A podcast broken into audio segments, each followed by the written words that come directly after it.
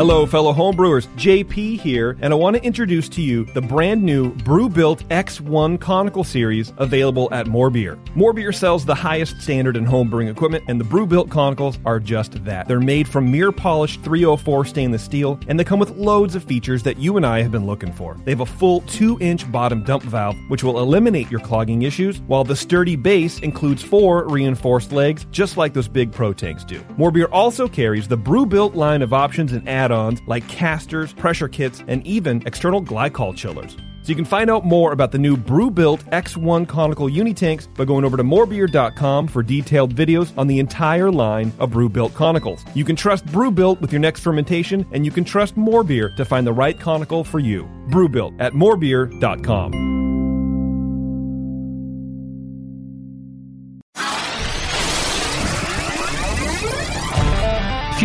want to be one of the best brewers there is, I stopped uh, dressing all in plastic. you better be brewing five to six times a week. A beer, every beer, is made with love, and it begs to, to be appreciated. I need something to kill the salmonella. I'm kind of worried about in the eggs. Do you find that uh, that the hops kind of clash with the uh, chicken embryo you put in there? I might sleep here tonight. It's a California King. There's plenty of room for both of us, Beavis. How many of the brewers over there have seen your ass? That's it. Someone's getting cut tonight. All I have to say is, hey, McDowell, how you doing? now, live from the Brewing Network studios in Northern California, this is the radio program for home brewers, craft brewers, beer lovers, and beer geeks. It's your only source for live beer radio that brings expert brewers together with, well, expert drinkers. This is the radio program with a head on it. This is The Session.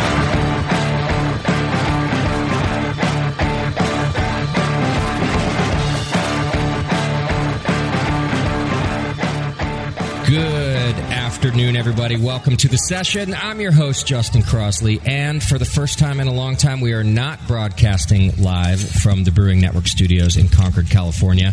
We're in an entirely different studio, my new studio, I think.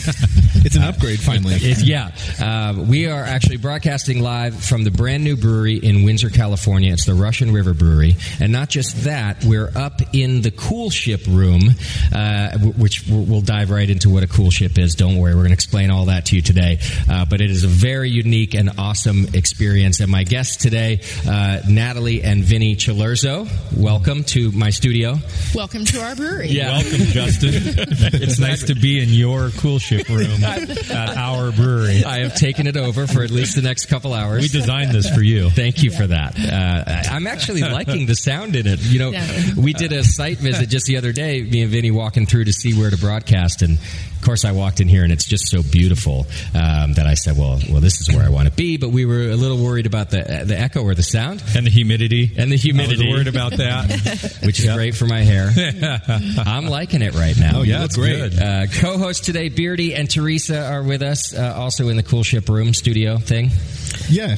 Yeah, I, it's I'm been waiting like for the the, most- hop grenade to come up. You haven't put enough hop grenades up yet. I know. Well, because the the whole room is bare. There's no paint. There's no logos. There's nothing.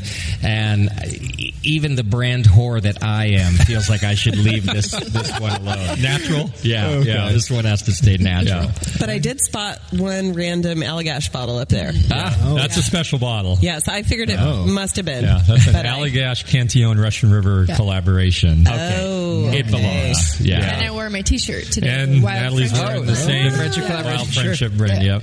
Okay.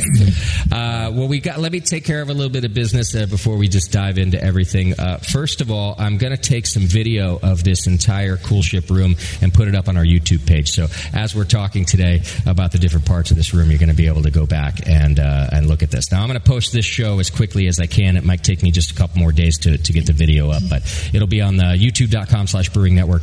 Um, you can go check check that out, or just search uh, Brewing Network, and I'll just uh, that way you can see it. But t- on today's live show on our live stream page, where where we're streaming right now, uh, you can also just go and look. And and we gave the Koelschip its own camera, so every time we talk about the the Koelschip today, we're going to switch to the Koelschip cam. Right. You know, and, and listen, who deserves to be famous more than that Koelschip? The Koelschip. Yeah, That's it. That's it. I thought it was for the belly flop competition later. That- well, all right, I'm going to go into that a little bit later because I did have some. I was more worried for Vinnie than anything. We're, we're going to talk about this in in a little bit. Uh, let me just make sure I take care of some business here today. Uh, I want to thank our sponsor, More Beer, who brings you this session and every session. You go to morebeer.com. They've been doing that since before we ever even started back in 2005. And uh, Chris Graham and, and Olin over there at More Beer, Darren. I, I want to say that uh, another proud moment for me was walking through the brand new brewery here in Windsor and still finding a place for the more beer brew sculpture that Vinnie uses. Yep. And we just brewed on it last week. You Employee Brew Day, National Homebrew Day or something was Yeah, last yeah. week or something. Yeah. Yeah, we, uh, yeah, Zach, our lead brewer, led a uh, brew. Uh, 15 of our uh, front of the house employees. So I shouldn't be surprised because their sculptures are so cool, but there just was something, I don't know, strange or unique about walking through this entire brewery that is just state of the art. We're going to learn about it. And then looking over and going, in a perfect corner, by the way, uh, with its own tile floor and drains, is the More Beer Brew sculpture. Yeah, absolutely. Well done. We still use it Love it. all the time. So We love thanks, that thing. thanks to our longtime sponsor, and uh, good job on that. And I, I want to point out, uh, you you might get to win a brew sculpture if you go to the Brewing Network anniversary party. We're going to be celebrating 14 years at the uh, Homebrewers Conference at HomebrewCon. We're putting on BNA 14, and uh, More Beer had built a sculpture, and and it was given or sold to Jamil, who now owns Heretic Brewing Company. But back in the day, he was a home brewer, and he made it his mission to win an award in every single category of beer. And he did it on this more beer system. And then he ended up writing Brewing Classic Styles, a great book with, with beer recipes uh, based on this, uh, what he brewed on this system. Then, God knows why, he gave it to me. Uh, so it got handed down, and I've had it for years, and I've brewed some beers on it, but it's, uh, I'm going to be honest, been collecting some dust for a little while. How's Your the goal, your goal has been to never win an award Right. on the Yeah. system. Yes, yeah. And you've done it. my goal was to just brew one goddamn drinkable beer on the thing. Um, well, now uh, we're going to refurb it one more time, and we're going to. We feel like it should stay in the family. So one lucky Brewing Network listener is going to get to win the the more beer sculpture that's getting passed around the, the Brewing Network. It's like the rare barrel. It's like pH one of homebrew. It is. Yes. It's like the pH one of homebrew uh, skid. Shit, I got to think of a good name that's, that's sort of like pH one, but a little more fucked up. Uh, I'm going to go to work on that. Let me see what I can come up with. Um, so, anyhow, all you're going to have to do to, for that is go to HomebrewCon, buy yourself some raffle tickets, and then go to BNA 14. Uh, I'll be putting tickets up for uh, BNA 14 for sale this week. I know I said that last week, but it will happen this week because it has to. The show's Um, posting in a month. Exactly. okay, so do that. Um, and then I also want to mention, just while we're talking about events, uh, Drake's Brewing Company is having a great event. It's it's one of my favorites. It's their Session Beer Festival. It's happening May 25th. Um, uh, it's from 1 to 5 p.m. in, in Jack London Square. And that's a great fest. You can go and you can drink like I do and still be able to walk home because Unlike it's you. Session Yeah. Beer Fest. Right. yeah. Uh, so that's May 25th. Uh, you can go to drinkdrakes.com and uh, check it all out. Glad we have a lot of session beers in the fermenter right now. Yeah. Perfect timing. Right? Are you guys going to be pouring at Session We, Fest as we, well? yeah, we normally do. Do you know what beers you're going to send down there already? Uh, not what Ben's has planned, but I'm thinking what's in the fermenter right now. We've got Dribble Belt, our uh, low gravity hoppy session beer. It's kind of a session IPA, four and a quarter percent alcohol. Nice. And then one of my favorite Belgian beers we do uh, is in the one of the fermenters at the pub, Scratching Post. Okay. And it's sort of my tip the hat nod to Taras Boulba, one of my favorite Belgian Oh, yeah. beers. It's a That's a good beer. yeah, it's a beautiful beer. And so Scratching Post is this really water chemistry forward beer that's got this really dryness to it. but it's only four and a quarter, four and a half percent alcohol. Pretty hop forward, dry hopped. Um, it's got a firm bitterness, so un, unlike you know the assault on bitterness in America right now by Sure. small breweries. We're like, I don't like bitter beer. Yeah. and I love bitterness. Still, You do. Like, to me, it's still like a really important part and flavor component of beer. And, See, so- I- and I love that in, in Taras Boulba or XX Bitter and that, that low alcohol, you know, that four and a half to six percent out, the six percent style of Belgian blonde beer. That that's what Scratching Post is. Okay. We're going to have to talk about this. You're going to have to explain to me like w- what bitterness means to you because I'm one of these people who will frequently say, "Yeah, I'm not all about the bitterness, but I love the hop character and aroma and all that." However, I love your beers. Blind Pig is one of my favorites, and uh, but it's because I consider that bitterness to be different. It's not. It doesn't. It's not harsh. It doesn't beat me up. But you're saying it's a firm, damn firm bitterness. Yeah. So we're going to have to get Yeah, into that. I too. look forward to it. Okay. All right. Good thing we brought our beds. we literally did. We literally did. We drove my bed. It's yeah. It's out in the parking lot. Right. Yeah. Poor Vinnie and Natalie didn't know what they were getting into. Uh, they're they're like, "You want to do a show at the brewery? Fuck yeah!" Five days later, trying to get rid of us. Justin, you got to move that thing. It's time to go. Show's over. Monday. It was over Monday. yeah, uh, I did warn. I, I warned Vinnie. I said, like, "I'm going to bring the RV. I might just sleep in the parking lot." He was all right with it. I said, go for it. Two acres. So, So Yeah. just the parking lot is. Let's do this. Let's just start talking about this brewery. So just the parking lot is two acres, right? W What's the property? it's about 15 acres total. Wow. Okay. But we have four acres of protected wetlands. So Vinnie and I own that, and it is legally protected, so we're not allowed to build on it wow. For environmental reasons, which we're totally fine with that. Um, so that's on the um, on the west end of the property. Okay. Um, so we have uh, there's wetlands out there, so there's like natural ponds and uh, a lot of wild birds. So I saw. It's beautiful. it is Yeah. beautiful. Can I ask you a business question about that? If it's legally protected, meaning not only you can't build on it, but neither can anybody else, Mm-hmm. why'd you why'd you buy it? So nobody would build on it. Because they could change the law later or something. Like, yeah, it was, it was part of the package. It was part of the whole property, Okay. but we uh, we we wanted it because that way we could protect it Really, regardless sure. of what happens with environmental laws in the future. Okay. Um, so that's basically it's our backyard, if you will. Yeah. So the beer garden and the pub and everything orients to itself to the Looks out at west and looks out over the wetlands, and that's what we wanted. It's also a nice buffer because there's like 500 houses or whatever Sure. to the west. So Okay. it's really good for that too, mm-hmm. and it's beautiful. Mm-hmm. I It mean, is. during during after the rains, there's just birds flying everywhere and mm-hmm. swooping in, and there's egrets and Wow. geese and ducks, and um, yeah, it was fun. and even like some of the brewery looks out over it. I was standing up on, on the very top of the brewery when you walk up the spiral staircase, Yeah. and you can just look out. It's beautiful. Yeah. Uh, okay. Yeah, it's really cool. Now, He And- built and- a duck blind. the he built a duck blind in the corner of the brewery, Yeah. so that way he can just get dinner later. And by the way, nothing is free. all right. They they told us, oh, we're giving you We're the the, the four acres. We're throwing it in. So that's was- nothing's free. That's kind of what I was getting at. Like, oh, you can't build on it, neither can anybody else. Meanwhile, that'll be eight hundred dollars a square foot or whatever. yeah, we Oh, I wish. we didn't we didn't pay for the four acres, but all the legal fees of all the The protection, the mitigation, mitigation, this, blah, blah. all that. I uh, understand. We paid handsomely for the rest of it. yeah. Okay, okay. Well, So, are you allowed to have any like hiking paths out there? No, Not No. at all. nothing. Nothing. No animals. No dogs No. are allowed. Yep. No yeah. dogs are a big one. They don't want dogs taking a dump out there. Good yeah, call. and leaving things that might grow or Yeah. Right. something, Yeah, because we have coyotes out there too. So and, They're uh, okay. Yeah, we've had. They're wild. They're natural. But they're wild. Yeah. Yeah. Yeah. Plus, they don't have shitty owners. Let's be honest. It's not the dog's fault. It's the owners. Yeah. If owners would clean up after themselves Yeah. and their dogs, it would, it would probably not be a thing. It's the same thing as kids. Yeah, pretty much. uh, now, did you look a, a long time for a property like this, or did this fall in your lap? Like, how did you find this spot, and what were you looking for?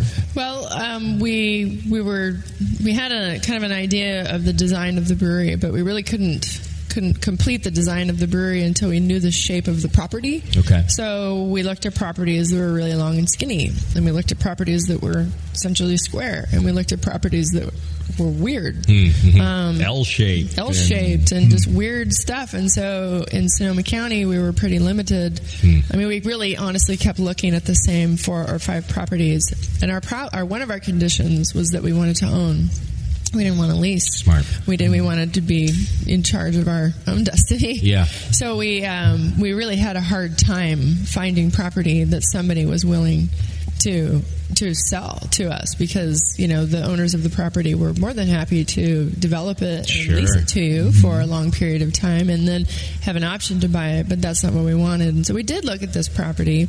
The owners were not interested in selling it and so we hmm. walked away. And so then we we ended up in contract on another piece of property down the street. Okay. our, our spent grain farmer actually. So the guy who's been picking up spent grains since Vinnie was out of Korbel Okay. days. And so he's an old longtime friend of ours and he and his family were um, planning to sell the farm and so we ended up in contract on like half of that farm but because of environmental issues um, we had to pull out because it was we were going to pay a lot of money for a piece of property that was only about 40% developable Mhm. wasn't enough space for us so I see. but during that process the, the town of Windsor got really excited about Russian River Brewing Company coming to their town Okay. and because this is essentially a, a bedroom community. I mean, there's a lot of great businesses here, but um, they really kind of wanted a big project to come here, and so um, they, um, I think, they did help us um, in in uh inevitably being able to purchase this property. Talk the owner a little into uh, Yeah. maybe this is a good move. This would be a good move for everybody in the community, and the, the owners are they're very you know the pre- previous owners are reasonable people. They live here. They own a lot of Respected in the business community here. Yeah, yeah. So they were They were like, just looking out for their own financial decisions. Well, sure. Yeah. Yeah. exactly. So they did agree to sell it to us, and, Okay. and so we were we were then off to the races. Now you, you looked Sonoma County. Like how far did you look? I mean, Mainly Santa north. Rosa. You did, you wanted to be near airport. Yeah. The airport, which is just now a mile south of us, and then here in Windsor. A little bit in uh, southwest Yeah, a Santa little bit, Rosa, but not like much. Dutton Yeah. area, a little bit. But the serious looking was more like Airport Business Center, Mhm. and then up here because we really needed a minimum of ten acres to accomplish what we were looking to do. Okay. So yeah, I liked it up here too because it put us more like closer to the, all the wineries. Oh yeah, to the Russian River, to Dry Creek, and and it just felt right to be north. Mm-hmm. And then once we had identified the four pieces of property. uh, Three by the airport, and then this one. We just kept going back and forth. Wow! And, and it was a lot of it was the owners. I don't want to say trying to screw us, but they were trying to take advantage of us price wise. Interesting, yeah. It was, you know, and then the last day, all four pieces were available. Oh, at the Suddenly. last minute. So then suddenly. you had your pi- now you're Yeah, in charge. Yeah, and we, Yeah. but we stuck with this one because we it just it felt right. It it was it had good feng shui. yeah, and- and it had a lot of good functionality. Like for instance, we had visited tons of breweries. I mean, of course, we've always visited breweries throughout Right. lives, and but you you look at a brewery differently when you're going to build something like mm-hmm. this. And and like one of the things we saw at several um, breweries, they're pretty good sized breweries, like having the truck entrance and the customer entrance in the same area, the same parking lot. And we just didn't want that. We wanted them separate. So that's one of the things we love about this property is that all the our guests come in on the north side, and Yeah. all the trucks and employees park on the south side. Very nice. And and that's really it seems inconsequential to the average consumer, but it's really nice functionally. And it, and it it would they would notice it if it was different. Yeah. Does that make Yeah. sense? Like the fact that they don't notice it, that it's inconsequential, means it's working. That Yeah. you did it right. Right. Right. Because they might go to another place and go, God, why are these trucks driving past me? It wasn't Yeah. like that at Russian River. Like they won't know till it's gone. Yeah. You know. Yeah, Absolutely. you brought up a detail like uh, when you're buying a piece of property, the shape of it. Is there uh, is there a shape that you think is more universally better than others? Like, what were you looking for when you had the choice of four different? Every every piece of property we looked at, I still have a brewery layout that I made for that, that property. Okay. So we do have a layout for everything The we L, did. the yeah, square. even the L, we have a layout for that in my computer. So there's no ideal. It's just making the way you wanted the brewery to be laid out fit the property. I think we wanted a rectangular because we wanted to just like our building is a is kind of rectangular. We wanted to tell the story of beer and how it's made, and we wanted it to be very sequential. You know, brew house, um, you know, yeast, fermentation, bright beer, right? Packaging, and then and then also, and that that's not only from an operational standpoint, but also from a um, a tourist standpoint, a customer experience standpoint, to tell, like I just said, the story of beer. How's beer made? Yeah, and like we didn't want to. We could have. The building could have been a lot smaller if we would have made it, shaped it differently, and done it. But the way to to absolutely say how beer is made, it had to be just become this long building to have beer this linear process. Okay. No. All right, and it is. It's like a. It's it's very linear. You go all the way down the building. You can see everything happening in sequence. There's a self guided tour um, that you can take, or there are private tours you can sign Yeah, up for as well. guided well. tours. Yeah. And I do have to say, Which you get to come into the koelschip uh, You- on the guided tour? The guided tour, only the guided tour. Not, yeah, you don't want these scoundrels in here on self guided tour. Well, and I'm going to say this, and I hope you don't mind, and I, and I hope you know it comes from a place that we've grown up together. And I once had a studio in a garage. I remember. But now that I, yeah, see, and this is why I feel like I can say this. Uh, um, seeing the new brewery. Uh, now I, I've, I've I've I've been with you guys the whole time. I, the pub first, and I watched the I watched the barrel room grow at the pub as much as it could grow, and then the production brewery. And now this is your, your new production brewery. And seeing this one, I have to say your last production brewery is kind of a shithole. and I'm sure that I'm sure you have a fondness for it as it's gotten you where it has, just like my garage. Yeah, your garage is a shithole too. Yeah, I know. That's just why I know I can say this. And by the way, my garage was about this temperature every time we did a show. I know that we have this fondness for where we've come from, but you must also feel like I've built the place I always wanted, right? Yes. You know, and, and like it's nice to leave some of that behind. Oh yeah, Yeah. yeah. I, I uh, you go back to your old brewery and we look at it and it's like, wow, like right. How did, Cranked but, out a lot of beer. yeah, but you know What The, a This, good beer, but it, yeah, it was a really great beer that came out of there. We won awards and we sold everything, Mm-hmm, and I think it's important to like not forget that. I agree and and like you shouldn't ever forget those hard days. Those are the days that keep you grounded.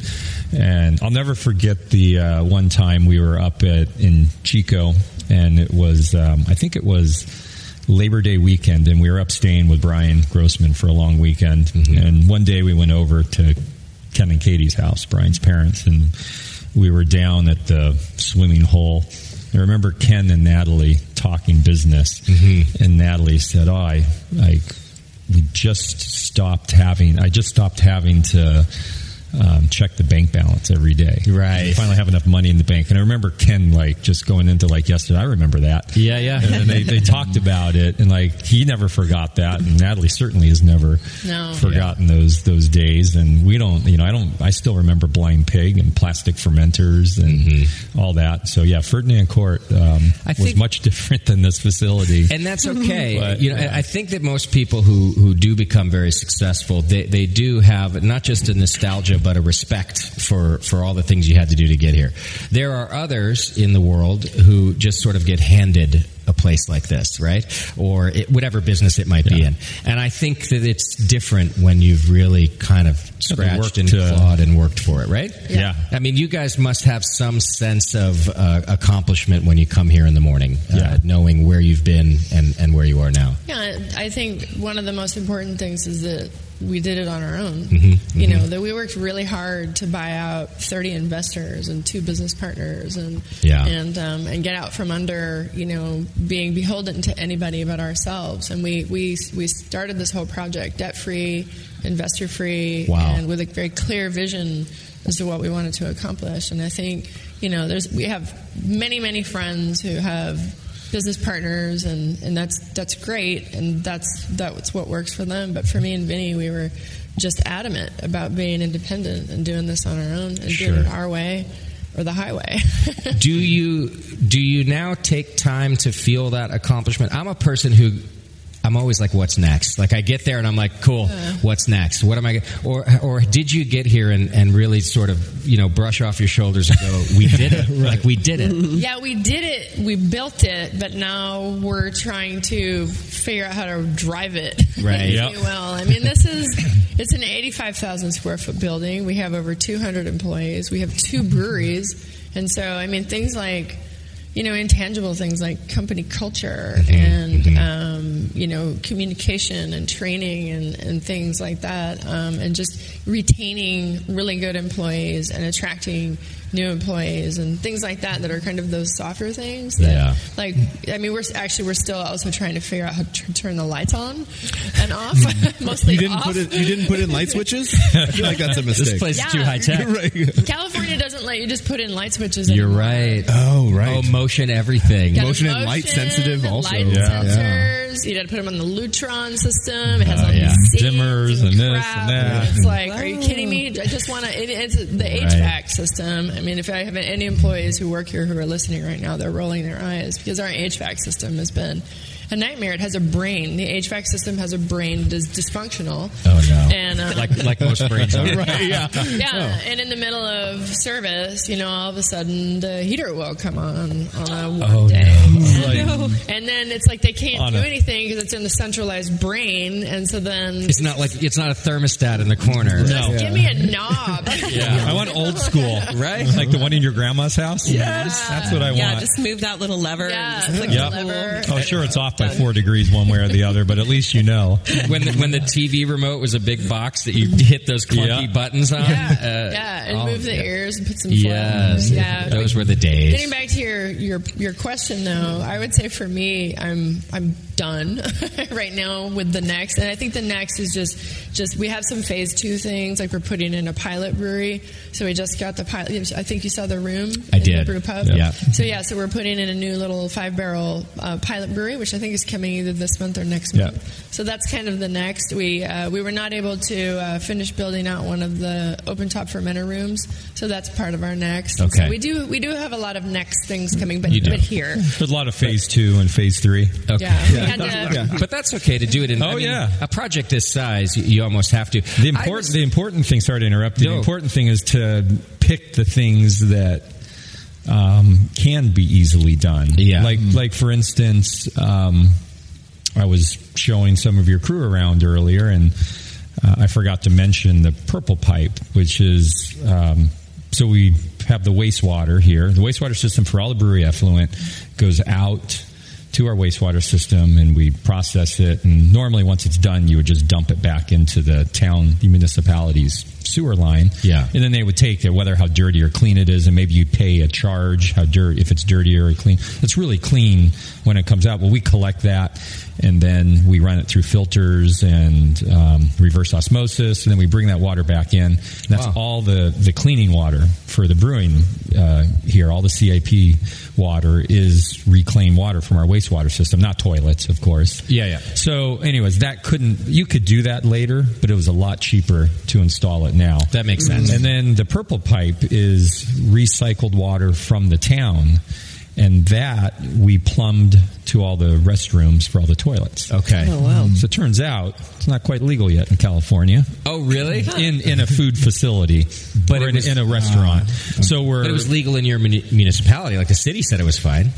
yeah. So we're waiting. Okay. through we're working through it. But the fact is, is like that could never be done afterwards. If you think about the oh. plumbing going to a restroom, Yeah. So Under we the building. under the building or up whatever it is. No That's that. retrofitting. Yeah, there is no, No. way to Yeah. add that back later. So Only that works for that had to be done. So even though it's not legal right now, it will become legal. Just we're in mm-hmm. California, it's how it's going to go. Yeah. But we couldn't have come back and done that later. So we, and so although it was a huge additional cost, it was an extra run of copper to every or PEX line, whichever way we did it, to mm-hmm. every restroom. It was still, and the labor was a lot cheaper because the plumber was already doing one line while he's just doing a second one. Yeah, but the material was was an additional cost. But just they couldn't have come back and done it later. So I'm glad we did it. Yeah. now because we've we got that.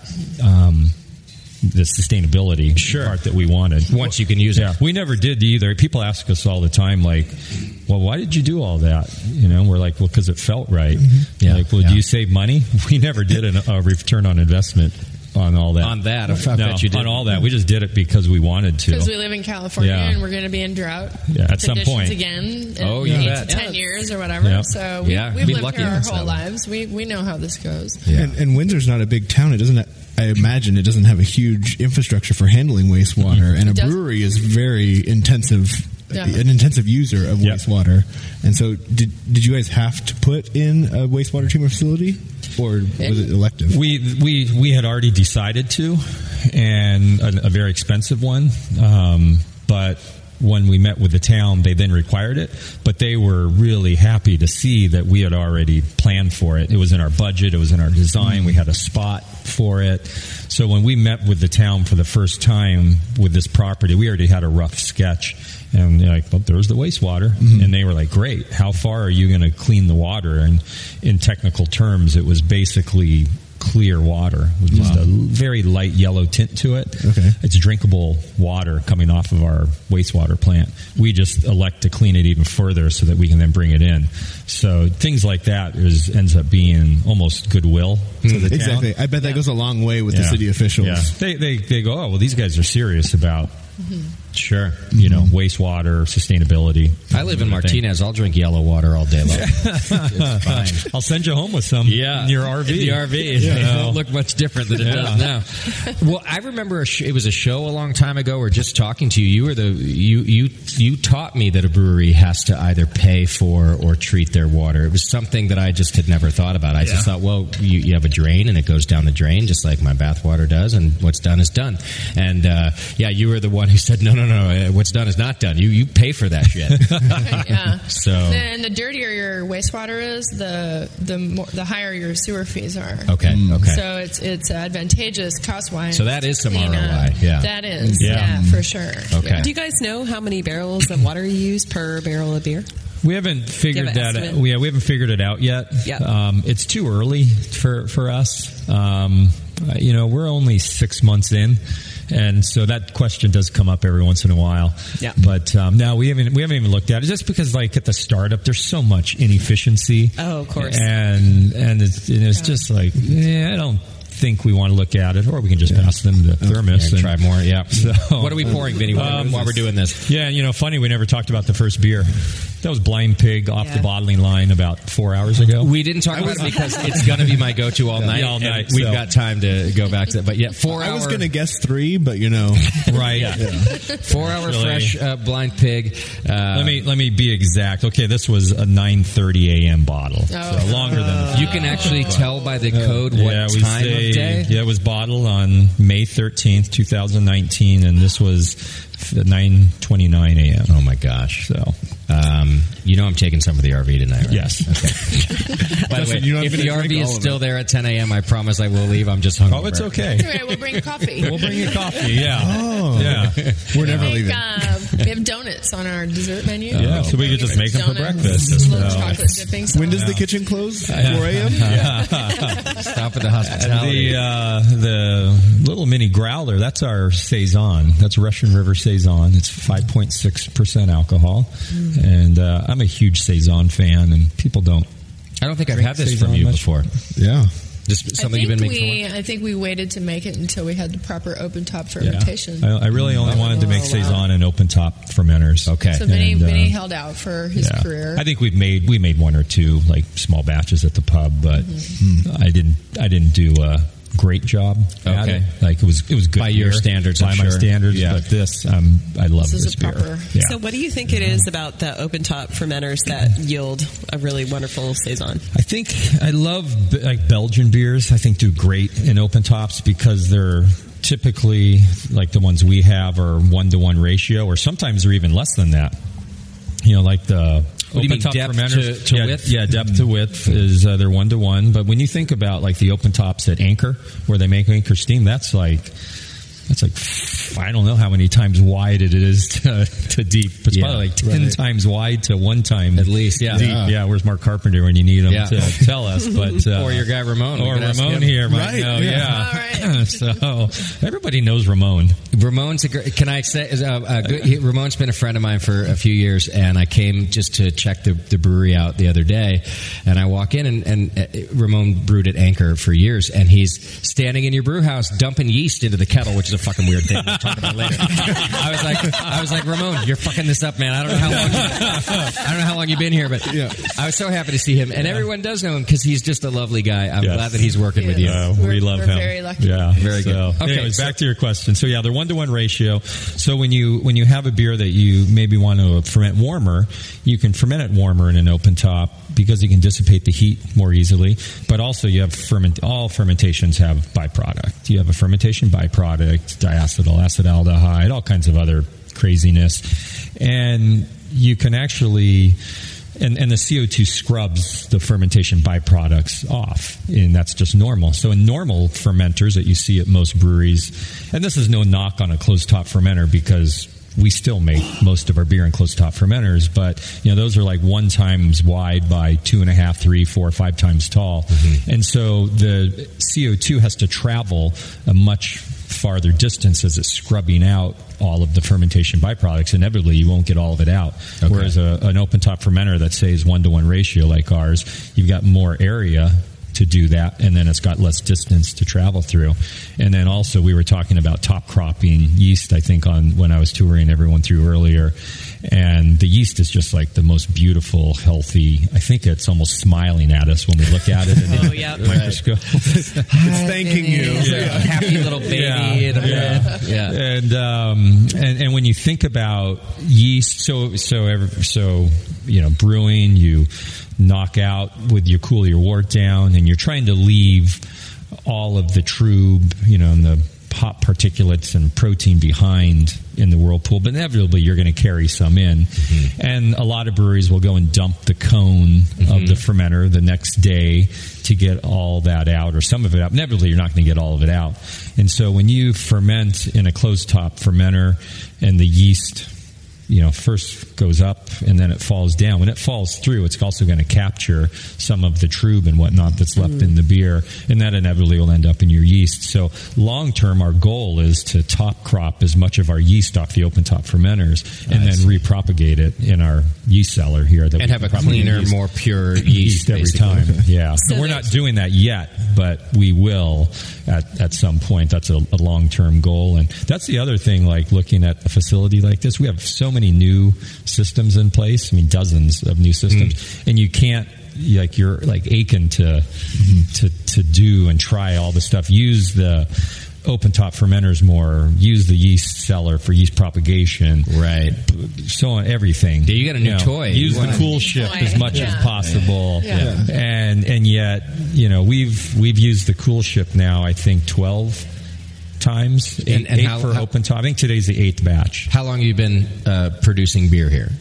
Since September. Yeah, September. So you're, yeah, you're putting it to use. September Ninth or September 9th. Okay. of uh, eighteen. Yeah, and yeah. we opened the restaurant October eleventh. Okay. So it's not it's not been that long. Sure, It's yeah. a- but You're but using just, the toys. Just got to be patient. Yeah, yeah. And and learning too. But how great is that? You No. get to now grow into your brewery. Yeah. Like, i- i- in other words, if you, a lot of times we build things because we're already a step behind. We're just catching up. But you've you've now leaped forward and you get to grow into this. Yeah, we're using our capacity very. Um, it's not very efficient Okay. right now, but that's okay. We don't have to be. Yeah. it's Yeah. nice to be able to. Like we have one uh, fermenter down there, one or two.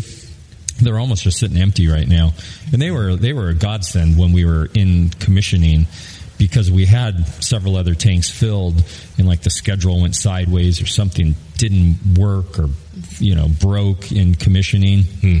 and like it didn't allow us to empty the one tank that we were going to brew into. And it's like, oh, it's cool. We have this empty one. Yeah, sitting here, just there. The old brewery that would have never They'd never- happened. yeah. no.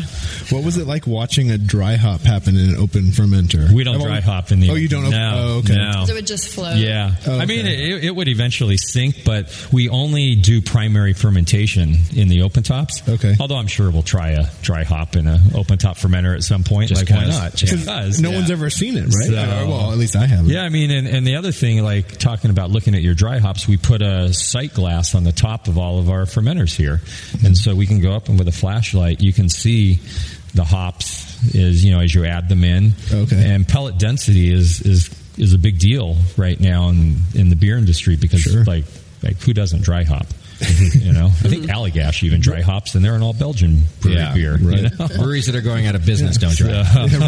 So- but but like yeah, I mean it's and so if you get hop pellets that are um, too dense, they'll just sink to the bottom and they won't break apart, and then you can't mm-hmm. get anything. And yet if they're if they're not dense enough, they may break apart and just float and never sink because th- they just become powder so quickly. Mm-hmm. And so, like hop density, the density of a pellet is a big deal.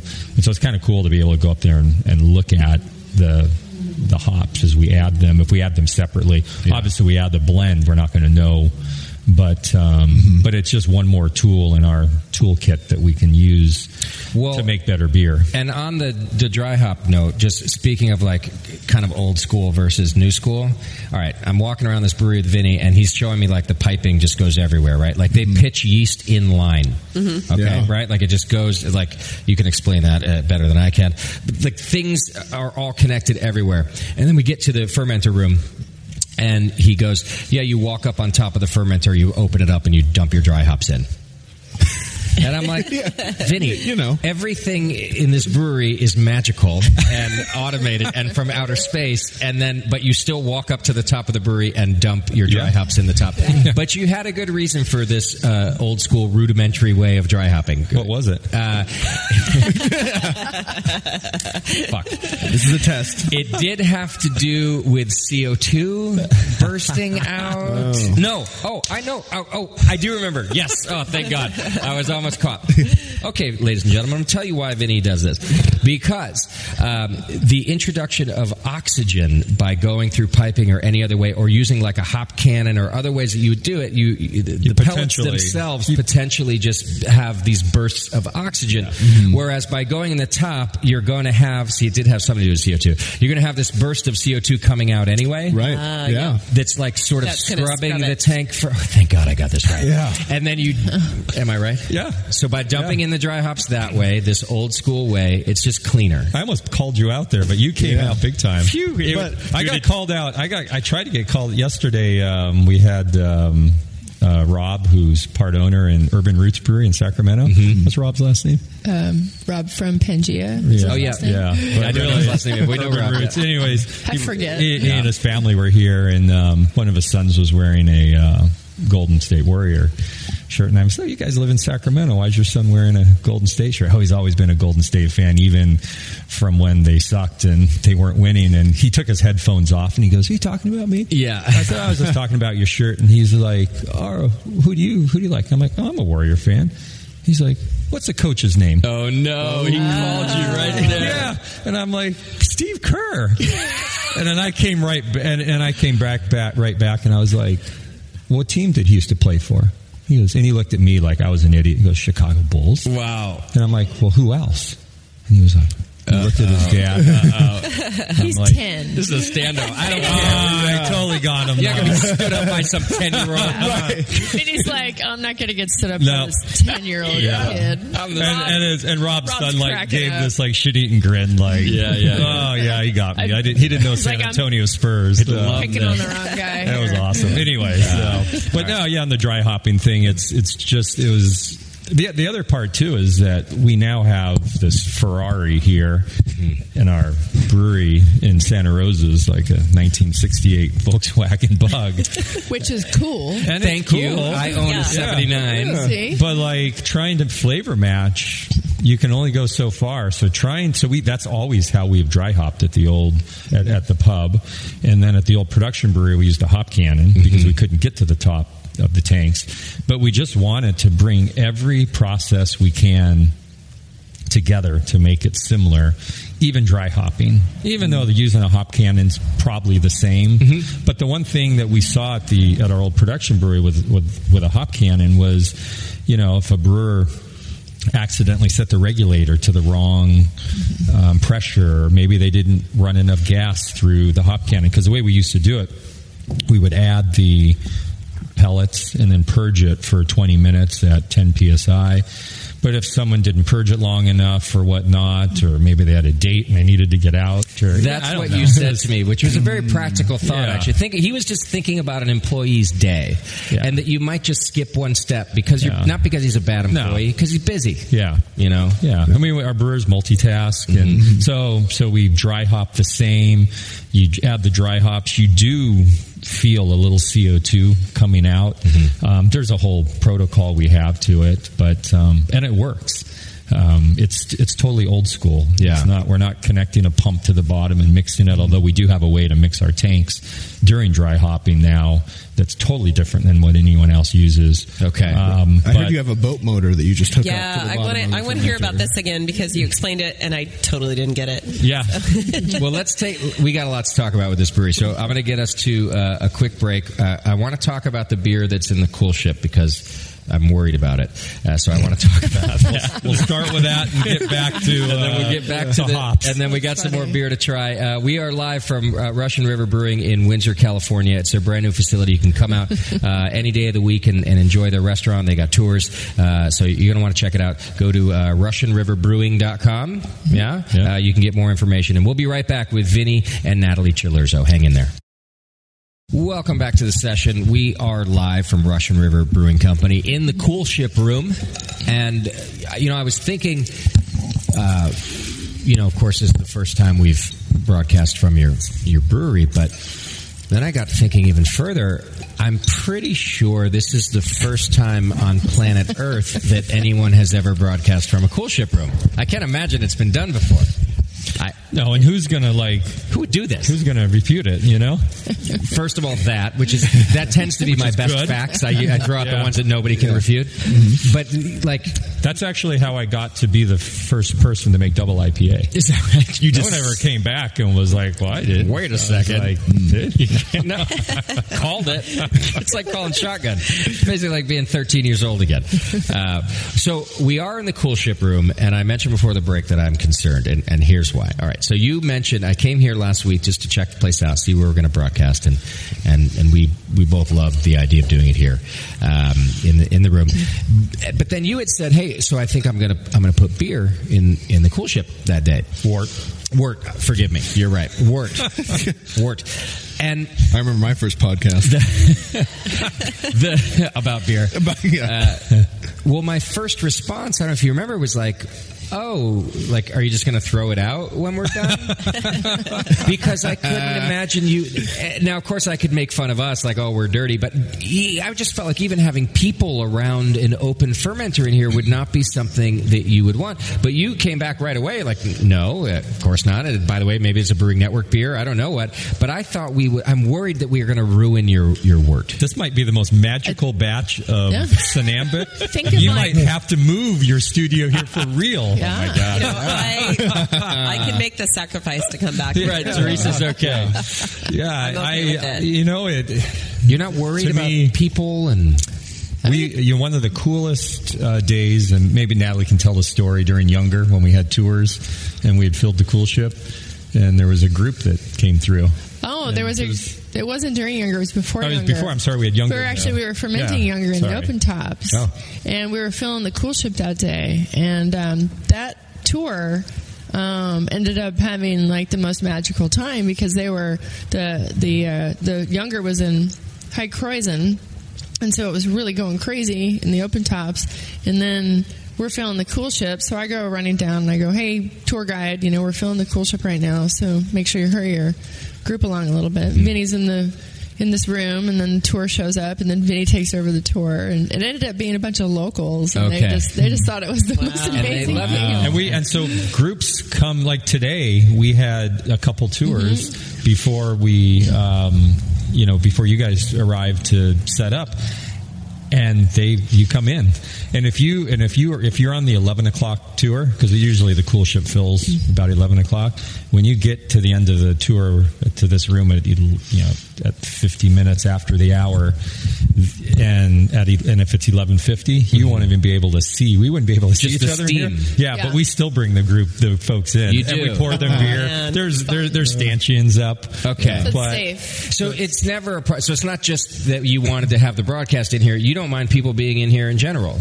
No, not really. I mean, if you think about it, it's all it's, it's naturally fermented anyway. So Yeah. it's not like we're trying to keep this like a clean room, like the open top fermenter rooms. Okay, okay. So, and I, you know, maybe maybe having people in here will add an extra element to it. I mean, we've been at Cantillon on the open brew days, and we've there's been you know. 25 people in the room when the Yeah. koelschip Or on the edge looking around the yeah. edges. So Yeah. I, I just, I mean, who knows? We'll see how the beer turns out. Really, that's the But the label test. on the barrel is going to say Brewing Network batch. So I remember. So I remember this Okay. date. You know, the May thirteenth, May fourteenth batch Sure. of Sonambic. And when it gets Good or transferred- bad. right? Yeah, you can blame us. You'll either never invite us back, or or we're here every day. or I, I prefer Natalie's opinion. Something magical might have happened. Yeah. Uh, I guess. I guess the thing is, is that I don't want to pigeonhole our spontaneous fermentation with the koelschip Mm-hmm. and using the koelschip into just the tradition of what um, the Belgians do, and that's been the great thing about Jean Van Roy at Cantu. I mean, the the worldwide um, activity of spontaneous fermentation can be pinpointed to 100%, al- almost 100%, to Jean Van Roy Cantillon, telling brewers that you can spontaneously ferment anywhere. It may be different. I talked about this on the Sour Hour. You know, it was like, but you can still do it, and that's what he told us when we started spontaneously fermenting at the pub. And and so, like, why not try a batch during the summer? You know, maybe you have to dump it, mm-hmm. but that's that's you know that's risk. You Yeah, know, and yeah. you, or the flip side is is it may be just absolutely magical, or maybe it makes a beer that's super acidic, but we need super acidic beer to blend.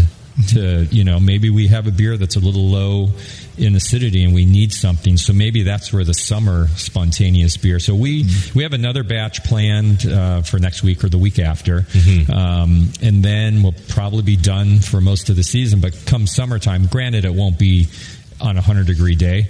We'll Okay. find like because it's unique here in Sonoma County. I mean, the thing that makes the grapes grow so good is that it's pretty cool during the the, the summer nights, Nights, still. not days, and, nights. and Yeah.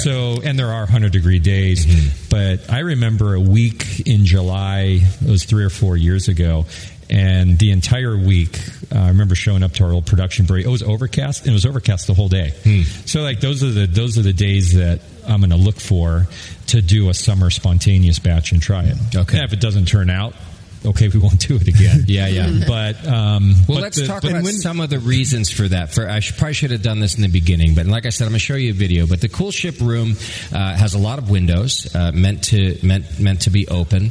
Uh, the Koelschip itself is at about windowsill level. Yep. Um, which is for a reason, I think you said for airflow. Yeah, yeah, and so we use some uh, old brewing books from Jean De Clerck. So the top of the vessel is at the, about the bottom of the windowsill. So when the air comes in, it's almost like a convection, and it's just going over the top of the wort to cool it down. Okay. Uh, the first batch we did, we had the windows open way too much, and so we probably have way too many windows in here. So if, um, there's only four of the ten windows are open, and they're across from each And other. And they're barely open, by the yeah, way. Six inches. open. Yeah, because as I mentioned also on the sour hour earlier, the first batch we did, um, it it didn't ferment. Mm. Because it cooled too fast, so it didn't have enough time to mm. pick up all the bugs and critters Right. in that in that red zone, that zone that they would tell you to never have your food at, mm-hmm. or else mm-hmm. it'll spoil. Mm-hmm. And we want that. And so we've also found here that we start earlier in the day and we just let it sit all day,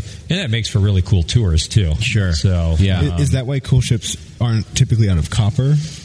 At least modern koelschips, because it would cool too fast. right? That's what I'm wondering. You, you know, the the copper thing is is really, um, you know, will conduct heat better, and it's very traditional. Um, for us, quite honestly, I didn't even look at copper.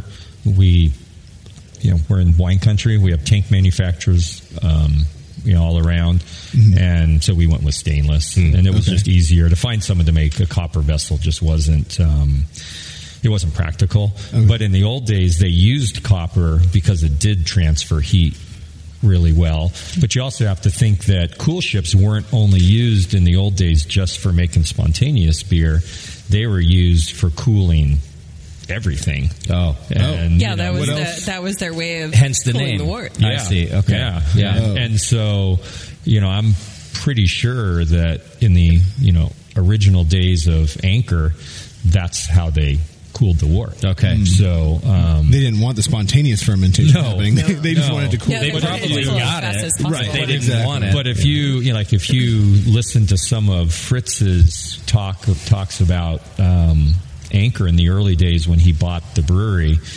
you know, all he could do was to. He, it was hard. The beer was sour, and and it's one of the reasons why he still doesn't like sour beer because it's just so many bad memories. Sure, that was when it went wrong. Yeah, Yeah. Yeah. But uh, but yet, you know, that's what happened back in the day, and so to be able to make really clean beer in a in a koelschip, Yeah. Is pretty difficult. And it's you know, and, and yet you go to Anchor and you see how they do it now, and they still make Anchor steam. Is 100 percent of Anchor steam goes through those Yeah. those vessels. It's pretty damn cool. Open open top fermenting is is kind of a lost art. And you don't see it that It's much. coming back, Yeah, but it is. obviously. But it is coming back, and the and the company that we bought our open tops from, not our koelschip, but our open tops, they're they specialize in open top fermenters, Gresser tanks in Regensburg, Germany. Those are amazing, by the way, and, and, and I just want to point out. Are, do you have photos of those on the website or something? Oh yeah, Because, no. okay, I, good. I can't post enough They're- video of fermentation. It's They're the coolest thing. so gorgeous. I walked by it. I was like, "What is that?" It looks like the best speaker I've ever seen. they just have this really cool. Um, but I wanted to ask about this room because you just mentioned, and I was looking around. Now you said, uh, now there are eight openable. Uh, The 10, There are 10, 10 windows. openable windows in this room.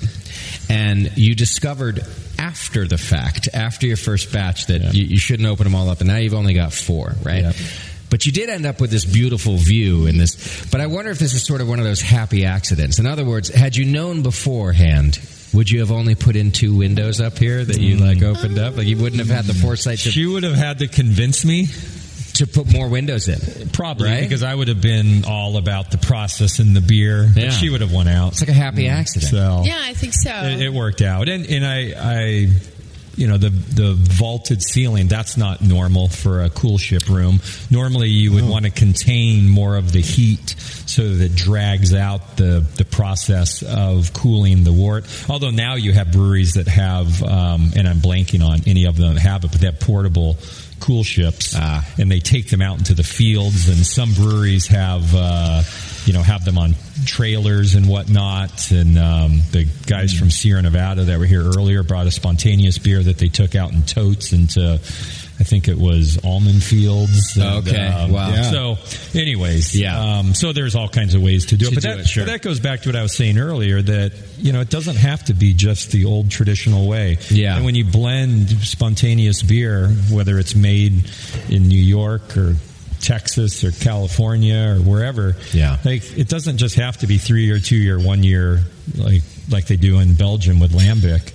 It's you can do is whatever you want, Mm-hmm. and and that was the whole thing with Jean at Cantillon saying to other brewers like you can do this anywhere you can spontaneously ferment in france in italy Mm-hmm. in america and yet i remember a trip i took a trip to belgium 12 years ago let's see we started spontaneously fermenting in 2006 And when did you open Russian River? uh, well, we opened at Korbel in '97. Yeah, yeah, And then we did the pub in 2004, and But you didn't start spontaneous till 2006. yeah, and we took a tr- I took a trip to Belgium with Sam from Dogfish Head, Mm-hmm. Rob. From Sam Adams, you mean? yeah, exactly. Sorry, I had to do it. Sam, why didn't I say that? I was Sorry, wondering. Sam, I had Yeah. to do it. I thought we weren't talking about that. oh no! Actually, good for I love, I should have. I should have thought of that. I love both of those guys. Good for them. Um, Go on. Yeah, so anyways, it was Sam, was Rob from Allagash, Adam Avery, uh, Tommy from Lost Abbey, and myself. We took this trip. We went to three lambic breweries, and one of them, they said, you can't spontaneously ferment anywhere except the Pajottenland Brussels area Belgium, and yet. Jean at Cantillon was like, "Ah, you can do it anywhere." And then Natalie and I were back in Belgium like a month or less after that trip. We went to Cantillon, and um, I remember our GPS didn't work. The little plug into the Yeah. This before your phones, you know. Yeah, okay, sure, you had to And so use- you had you to, had to plug rent the. GPS. Yeah. See from Hertz. Or Yeah. Yeah. and it was all cobblestone streets, you know, in, in Brussels. I don't think we did it right. Yeah. and like, and everywhere on the trip, anywhere we hit cobblestone streets, the GPS would inevitably go out. Yeah, yeah. And yet, magically, on the day we were going to Cantillon, it worked perfectly the whole Okay. time. no cobblestones. Uh, in Brussels, there are. Not, Yeah. not near But not, Cantillon. Not around there. Yeah, the warehouse but, but you had to district, get there. You had to drive over some. Sure, sure. Anyways, so- You made it there. But, but that that trip was was magical for us and teaching us about Right. spontaneous beer and opening our mind and giving us the the courage to do it without even knowing. It takes a person like that. The that, in other words, especially when it comes to tradition. Uh, so many brewers can be like, "Well, this is what we do, and you should do something different." And this is what we do in Belgium, and you should do something different. Jean is a, a special person to have a. Uh, he, he's very steeped in tradition. I mean, he's the, that brewery alone has just been It's around so long. It's a museum. It's actually a museum. That's how I found it the first time, by the way. I couldn't find it. I kept asking everybody. And finally, a taxi driver said, Do you mean the beer museum? And I said, I, I guess. there it is, Cantillon. He didn't know it was a brewery. Uh, so many, you, you can be stuck in those ways. But for someone like that to say, You can do what I do, Yeah. I think that's a special type of person um, who comes especially from that background. Yeah. You guys are that way too. You talk to people about beer that way. You talk to people. You're very encouraging. And I know everyone can say the beer industry's so nice and everybody's helpful. I get it. I know that. But that particular thing of a certain style of beer, for Jean to say, Yeah. no, man, go do it. Yeah. I think that's really something. Yeah, yeah. I, like I said earlier, single-handedly, Jean's the one that has has spont- made spontaneous fermentation Yeah, to yeah. flourish all over the world. Yeah. Mm. because he has just been encouraging people to do it, and and and a lot of the Belgian brewers, not just for Lambic. Who's spontaneous beer, but for many other Belgian styles, will tell you that the Americans saved Yeah. know, like classic Belgian beer. Mm. Obviously, not Stella or those No, no, no. industrial lagers, but you know, Certainly lambic and spontaneous, and I've talked with Jean about that, Yeah. and, and They're others. grateful. Um, they are absolutely. Now, I guess what I was wanted to know too, though. Is, okay, so up to that point, though, up until uh, 2006, you were a clean beer brewery. uh, we made barrel aged beers where we inoculated Okay. with Brett and bacteria. Did the two of you ever disagree about the direction you should go? I mean, that was kind of early on. Like no one was really making sour beers here then, and so it's a bit of a, a bit of a risky move. It was going to cost you a shitload of money.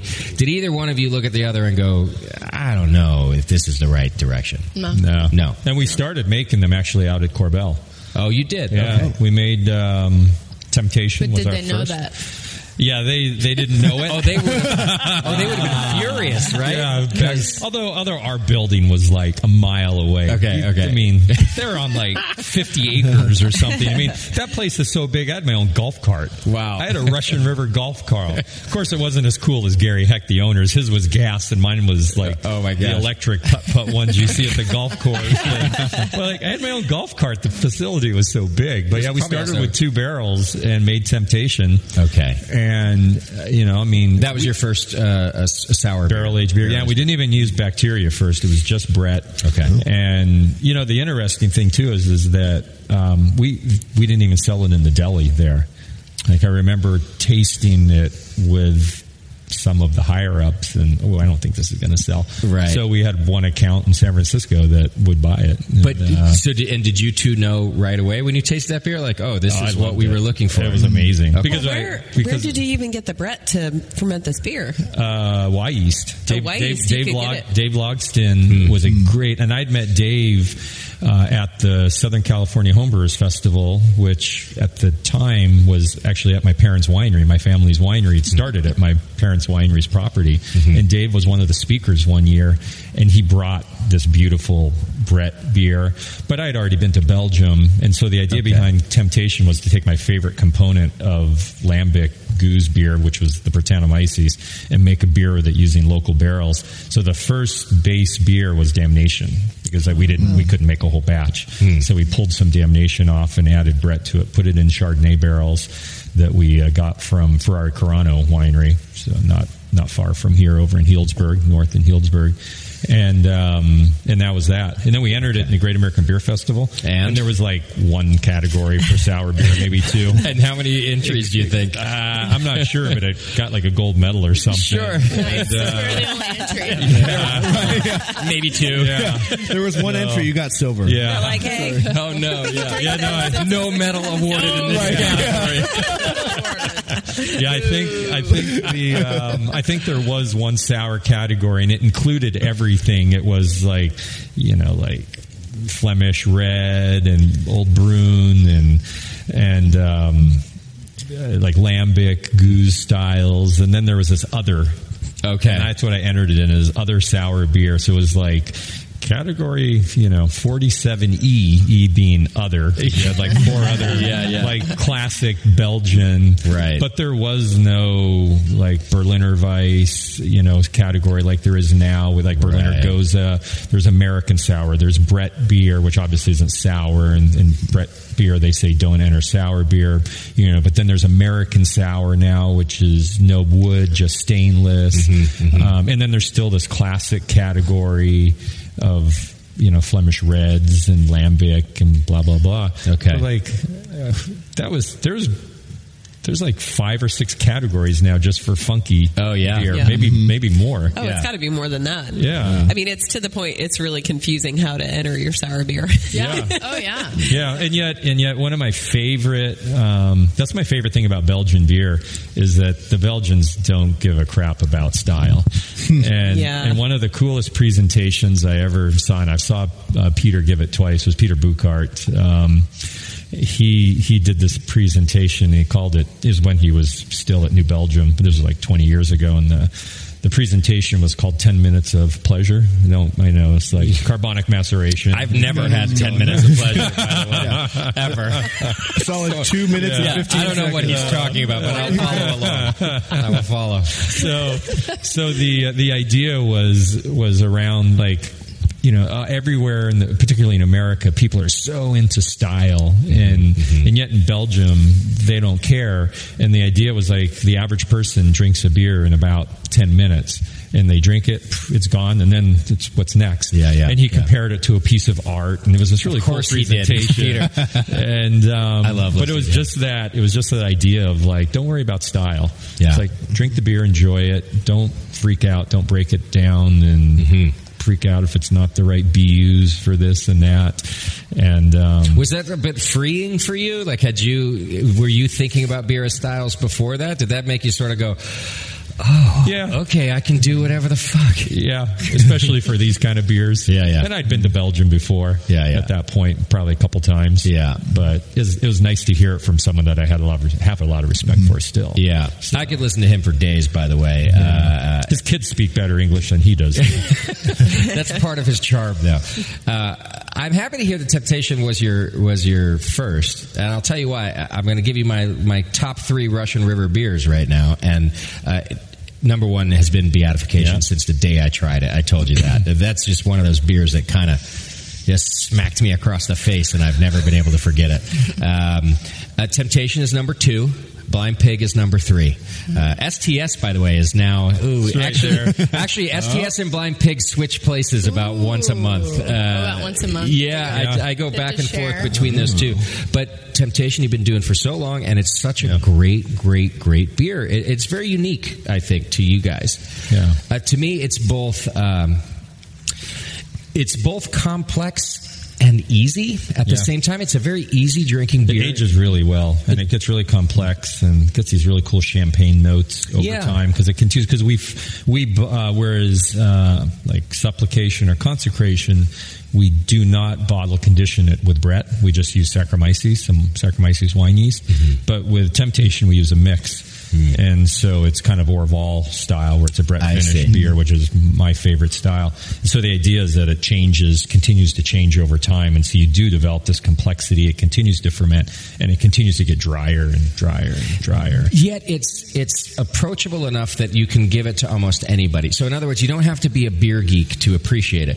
If you're a beer geek, you're going to talk about how complex it is. Like we're going to sit down and talk about that. But otherwise, you just give it to somebody who doesn't care much about beer, and they're going to go, "What is that? That is Right. something else." That's what I mean by it's simple and um, yeah, that one's one of my favorites. Thank you. STS. Can we talk about that? Is this a beer that, that should go into these open top fermenters? Is this is something that you think will benefit from that because you want to get rid of those volatiles you were talking about? 100, 100 everything. All the STS is now made in open tops. Oh, it is? 100 percent. The open tops are for this beer. Yeah, Really? pretty much. Oh. And and and I've had other brewers, um, especially from Europe, say, "Why would you make your you know pilsner in an open top?"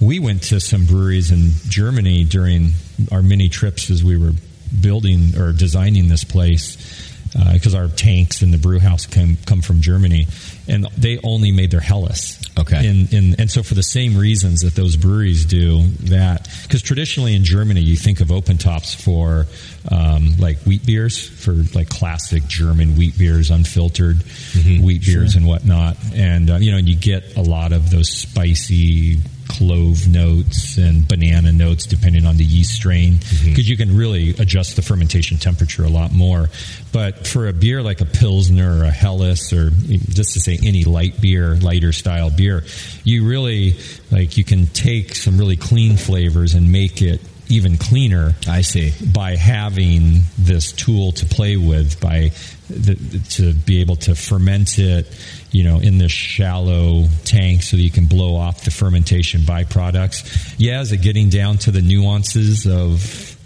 of of brewing and can the average person Maybe I wouldn't notice. Yeah. Mm-hmm. maybe the average person couldn't but you know we can Right. I remember Chris Cramer when he came here for the first time. Chris owns Karl Strauss, hmm. and he's a big STS fan, and he had it. And he goes, "This STS is just a, a little cleaner and different." And you know, is this so? Yeah, if you know, you can probably tell. Yeah. um, it's probably nuanced differences, but it's almost like I was just reading a um, a thread on um, Master Brewers. Um, bl- uh, post on this email thing they do, or I can't remember what they call it, but they were talking about dissolved oxygen and TPO, and Yeah. there was a lot of talk on there about like, well, does it matter between oh, like if like you can't tell 10 parts per billion difference in total package oxygen. Mm-hmm. And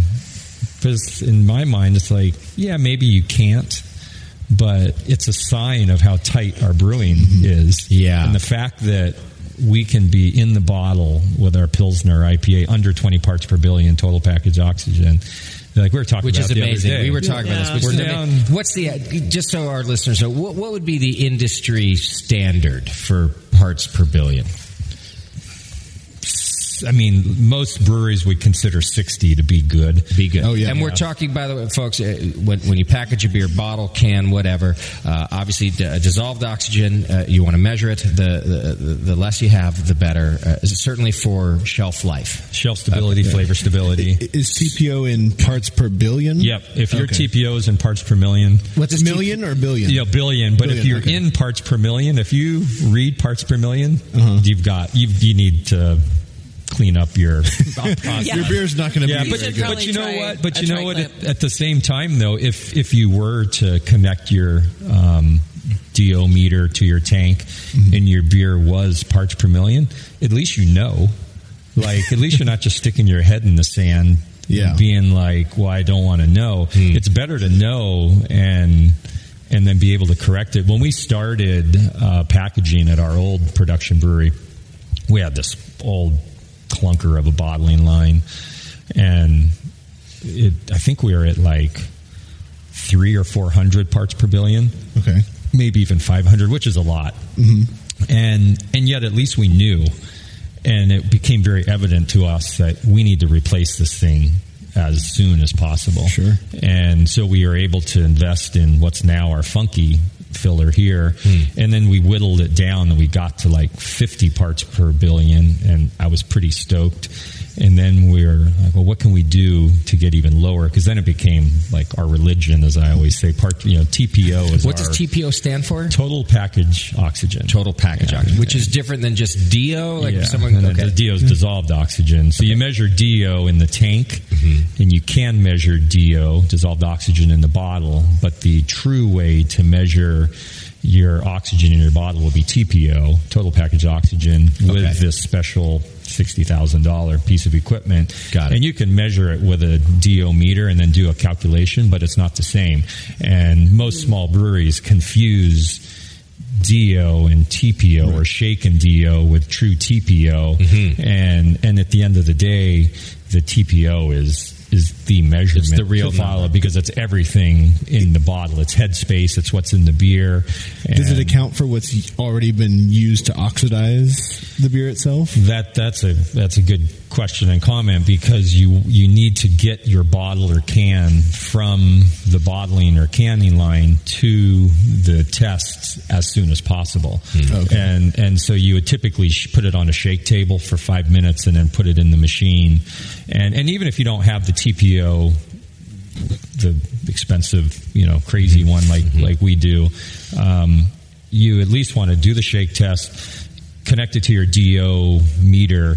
And then do your calculation, and you want to do it as fast as possible because it's because the beer is reactive. It'll start Yeah. taking up the oxygen just like that as soon as you package it. as soon as you mm-hmm. package it. Yeah, so that's why doing a, a TPO reading on your bottle or can isn't any good if you do it two days later because at that point you'll be like, oh yeah, man, I'm at Yeah, like I've got a I'm at, super low DO. I'm at like five parts brown. per billion. Nailed it. Yeah, yeah, yeah. That's because the the oxygen has already absorbed into the beer, but you're not going to see the flavor profile degradation for weeks. Okay. Okay. but it's it's already absorbed in. So you want to do that test right away. So So here, in this conversation that Vinnie and I had about this the, the other day, uh, and you're just sort of leading into it, where you said you know you got to 50, where you're like, cool, this is cool, but now it was sort of a challenge for you.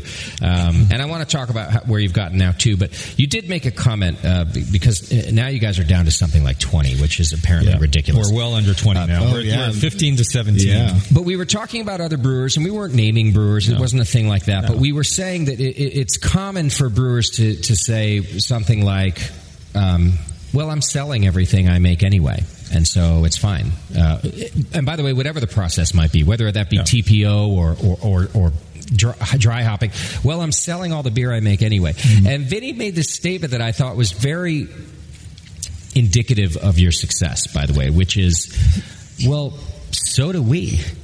Right. And by the way, now I'm going to paraphrase you a little bit. Like this is this is, as you said it to me, I was thinking this. Like Vinnie sells every fucking drop of beer he makes before he makes it, yet he still looks to improve on quality. So in other words, just because you sell every drop doesn't mean you shouldn't care deeply about the rest of the process and, and every part of that. And I thought that was just a real indicator. You can pick an industry of successful people or experts at their craft versus people who just sell stuff. Uh, and I thought that was just really something because. Yeah, you guys sell all the beer too, yet you're still looking to get below. Now that you've reached 20, you're going to try to get below. 10's always been my goal. Jesus. yeah, we're at 17. It's been our average. The last like eight runs, we've like Wow. been under Wow. 20. But but Natalie and I didn't start with anything, and we and our lab started with literally a microscope and a heme, hemocytometer, which is the little uh, grid cartridge that you put into your microscope to count yeast. That's what we started our, our lab with. You gotta start somewhere. You got to start somewhere. You gotta start somewhere. Instead of just saying, I don't need a lab or I can't afford a lab, Yeah. just have Yeah. something. Or I don't need a lab because I sell everything Yeah. I make. Yeah. And You can- really I- not I a- can't remember- I was- I was- It's not a good excuse. And hopefully over time, as the craft becomes even more and more expert, I mean, it's still a young industry, It right? is. As it becomes more and more expert, maybe those are the folks that will continue to get weeded out, right? But I still think it's just a great approach to take. If- yes, my beer's good. Yes, I sell every drop. Yes, I can still always get better. Yeah. Right? Like You that's can- your approach. You can count yeast on a Fisher Price kids literally like That, that's That that's- microscope, yeah. yeah, mm-hmm. Yeah. It's it's amazing. How, you know, you could do it on that. Yeah. And what I was most impressed with was putting a brand new brewery six months old. There's a bottling line, but no canning line. Mm. you stop right there because we're going to do that. Yes, Oh, we You're gonna- you're- we're going to talk about that. Oh, okay. Uh, I'm going to get us to a break first. Um, Got to mention a couple things. I do want to uh, just tag on to this. It doesn't really matter what size you are or how rudimentary your brewery is. I went to Montana at a, a brewery there, uh, Philipsburg uh, Brewing Company, a tiny brewery in Philipsburg, Montana. There's a video of it on our YouTube page and I got to do a brew day with the brewer. And he actually, now that I think of it, he was doing a bit of a Pliny clone. Oh, cool. Uh, or maybe it was a blind Yeah. clone. Good, turned out great. Whole hops. Um, anyhow, That's because you were there. we're in the yeah, maybe so. Uh, and we're in the pub. We're in this tiny, like think Montana, like quintessential Montana. This tiny pub on a tiny system, and. Um, during the brew day, uh, I'm like watching the kettle or whatever I'm doing. Uh, he goes into the back and he comes back with a fucking microscope. And he sits down at the bar with his microscope and does his yeast count to prepare to pitch that's into awesome. that beer. That's awesome. That's what I thought too. Yeah. I looked at him and I said, Good for him. You are amazing right now. He's Yeah. like, Well, I got to know how many cells I'm pitching, don't I? And I got to know that they're clean. And like, he just was really, I'm telling you, this was uh, not that it should matter. We're talking like a three barrel batch. I don't know what. But he went back and he got his microscope and he sat down at the bar and he Yeah. did his thing. Yeah. Uh, it's important. Because it I mean, It matters. I mean, I think everybody should feel the same way we do. This Yeah. is this is us. This is our name. Yeah. This is you know. This might as well say Vinnie and Natalie IPA. You're right. Across You the know, blind and pig if, bottle. if Yeah. a brewer doesn't feel that way, then Yeah. maybe maybe this isn't the right business. But you know, you just you put your heart and soul out there, and Yeah. just like having people over for dinner. If you're going to make them a really nice meal, you want to make sure it's the best Yeah. Right. that it can be. And you Yeah, don't you have don't- to. You don't have to start. I mean, yeah, we have a we have a really nice lab Now- and Now? we've spent How many some years later, stupid sure. amounts of money on it. But Russian River is now from Korbel day one. Hmm. I think we're just twenty three years. Yeah, uh, twenty, yeah, ninety-seven. 20, Okay. 20. Yeah, 22 right 22 now. years, yeah. years. Yeah. So we didn't have a lab to start, but we, we grew into it, and and there was a point when um, we wouldn't buy anything if we couldn't pay cash for it, and um, and so I would come to Natalie Those days are with over. yeah. now that you want a super lab. right, yeah. But like, like we, that was about the only thing that we would probably was the only thing that we would spend money on that we didn't look at return on investment. Okay. Like I would, I would say to Natalie, like, hey. Um, we weren't. We didn't have a yeast brink yet to store yeast. Um, we were like literally pulling it, storing it in you know food grade trash cans. I'd go in and stir it every day, and it's not the best environment. So I said to Natalie, I said, okay, like we need a yeast brink. Um, and here's why. And I could ex- tell her that, well, the yeast will be healthier. We could cut two days off of fermentation because we had more viability. Thus, the fermentations and the beer was cleaner. But then, and so that was easy. It's like, Can I just say that I picture you as like a 15 year old boy going in like to convince her, like, like, honey, listen, okay, here's all the reasons we need it. Like, this is how I picture you going in, like hat in hand. It could be my birthday present and my Christmas present this year. right, for the Yeah. next five years. Right. yeah, yeah. That's how I picture it happening. But but for lab equipment, I would I would you know we would talk and I would say okay like you know here's uh, the TPO you know machine. It's fifty sixty thousand dollars but here's why we need it. Yeah. and it was always like okay because Natalie runs the business side. She, yeah done. Course. we have the money. Let's spend it on it. And we bought that within I think six or twelve months after we started bottling at the old production Oh wow! Oh, so you bought it even back then? Yeah. So you say, I just want to clarify because you say you do these things without thinking about ROI, and so maybe the ROI is not very calculable. However. It is. It, it's an intangible ROI Yeah. because the you guys do have a reputation of clean, great, shelf stable beer. Um, that's your intangible ROI of that thing. I, I guess there's so, a return. yeah. and I hope I hope that we become you know like a model for Mm-hmm. other breweries to, and they understand that you don't have to do it overnight, Yeah. you don't need everything. Like, well, for for me in my brewery, it's always been like, how much does it cost to dump a batch of beer, and how much is the tool that would save that batch of beer if you could Mm. analyze what you were doing ahead of time. So it's a no brainer. You know, you like every brewery can afford a microscope and a hem- hemocytometer, and the time and effort required to check your yeast. that's a great that's a great way to, to look at it. And you know, and and as as your batches get bigger, you know, maybe you can afford that. It's only a couple before you're buying that piece of equipment. Exactly. I mean, I I honestly would love a um, a DO meter, yeah. and that's probably on our Yeah. you know that's on our wish list of mm-hmm. the next purchases Yeah. we have for lab. And and the cool thing with like DO is that they're not all twenty five thousand dollars. Yeah. There are seven thousand dollar DO meters, and you know mm-hmm. seven thousand dollars is a ton of money mm-hmm. for any business, even if you're big. But and, and maybe it's not quite as accurate as a twenty five thousand dollar one, but it's almost like my analogy of you know if you if you're in if your DO is in parts per million. Okay, it's not good, but at least you know. Yeah. And like, and the seven thousand dollar DO meter isn't maybe quite as accurate as the twenty five thousand dollar one, but at least you know and within range. Our our we're now on our third iteration of DO meter. We started with like a seven five or seven thousand dollar DO meter, and then we upgraded to this fifteen thousand dollar one, and then we upgraded to the twenty five thousand dollar ones we have now. But we did it in time, and we did it in steps. Sure. And uh, along the way, we um, gave one of our DO meters to Yvan De Baets at De La Senne.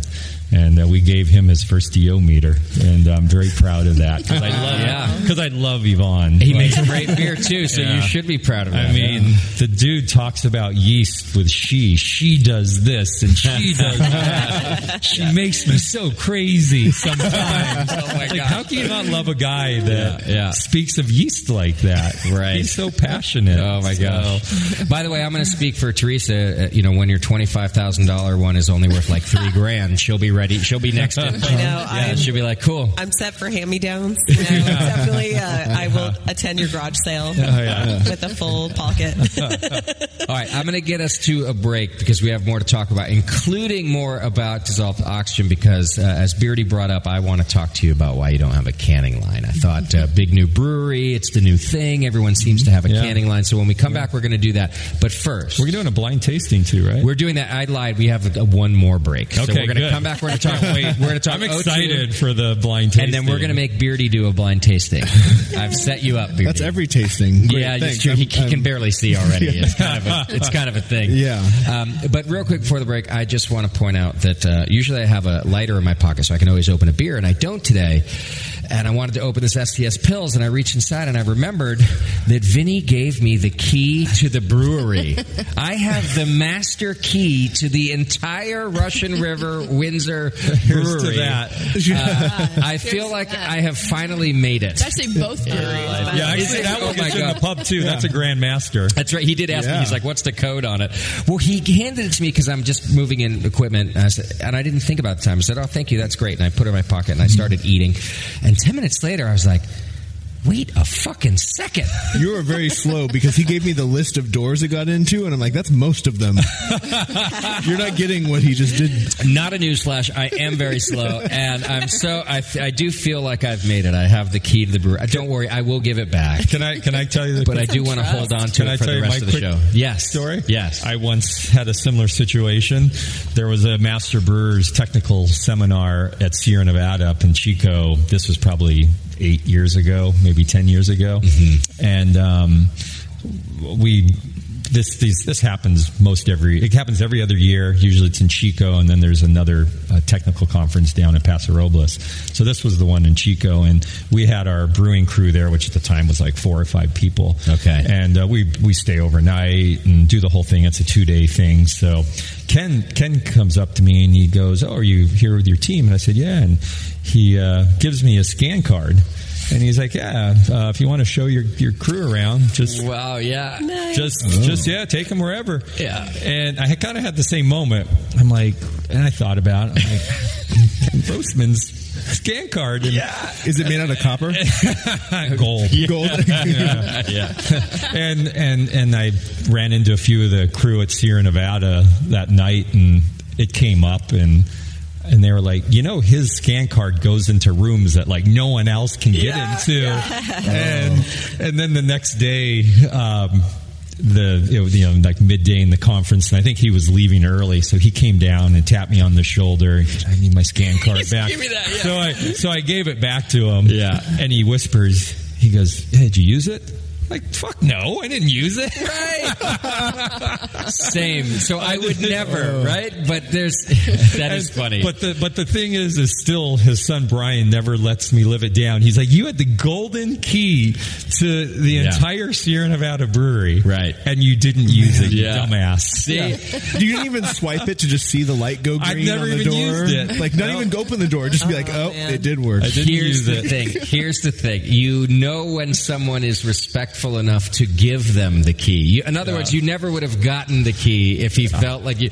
And by the way, probably the same thing. Like you knew if I was going to go running mad around Russian River, even though I had to unload my equipment, you still would. You'd have been like, someone will let you in. I was just worried that the security guard would be like, "Son, what are you doing?" What the hell are you doing? like, I swear, Ken, he'd be like, "You stole this. What happened to Ken Grossman? Did Yeah. you beat him up to get this?" Get arrested. Uh, yeah, I was going to get arrested by the Sierra Nevada cop.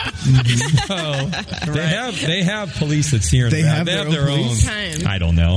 Oh. They must. They have their own everything. Right. So, They have their yeah, own key maker, so- for example. I don't know if you've seen The Matrix, but they, they have that. Uh, Anyways, I, I when you told me that earlier, I had Yeah. the very like this flashback of Ken giving me his scan card and me not using it. it like did. Yeah. It didn't hit me, but once it did, I was like, "Ah, "All right, you have made it. You've got the key to the brewery, my You did. friend." You've used it. You used it to open up that bottle of STS. I did use it for that, and I opened one door. Uh, to Yeah. let's be re- maybe two, two doors. They, they were, but they were on the way here. I, they were. I Not, tried to find the fob, but I couldn't find one, so that's all I had in my stash of keys. There's a fob with a button that just unlocks the whole brewery building. Uh, it's, it's No, like- it, what- what he's saying like is the it would have, what he's saying it would, Oh, would have been oh. less access. He had to give me full Yeah. access. Oh, okay.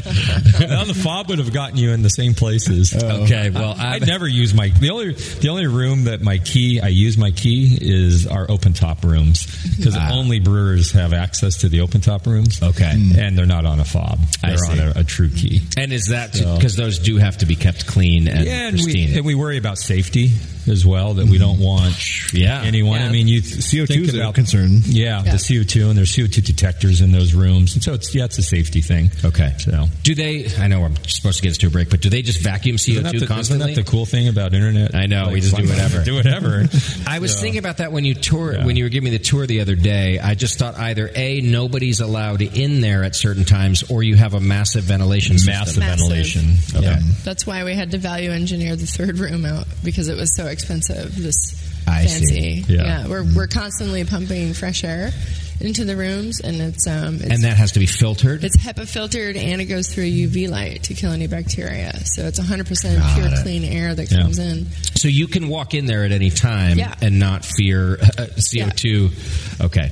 Okay. So it's fine. And uh, I was telling your crew earlier when I gave them a tour that, and I only thought about this the other day. The ten we can we have fermentation capacity in open tops for ten batches of beer, and yet I think we could have we can squeeze into that area. We could have put like.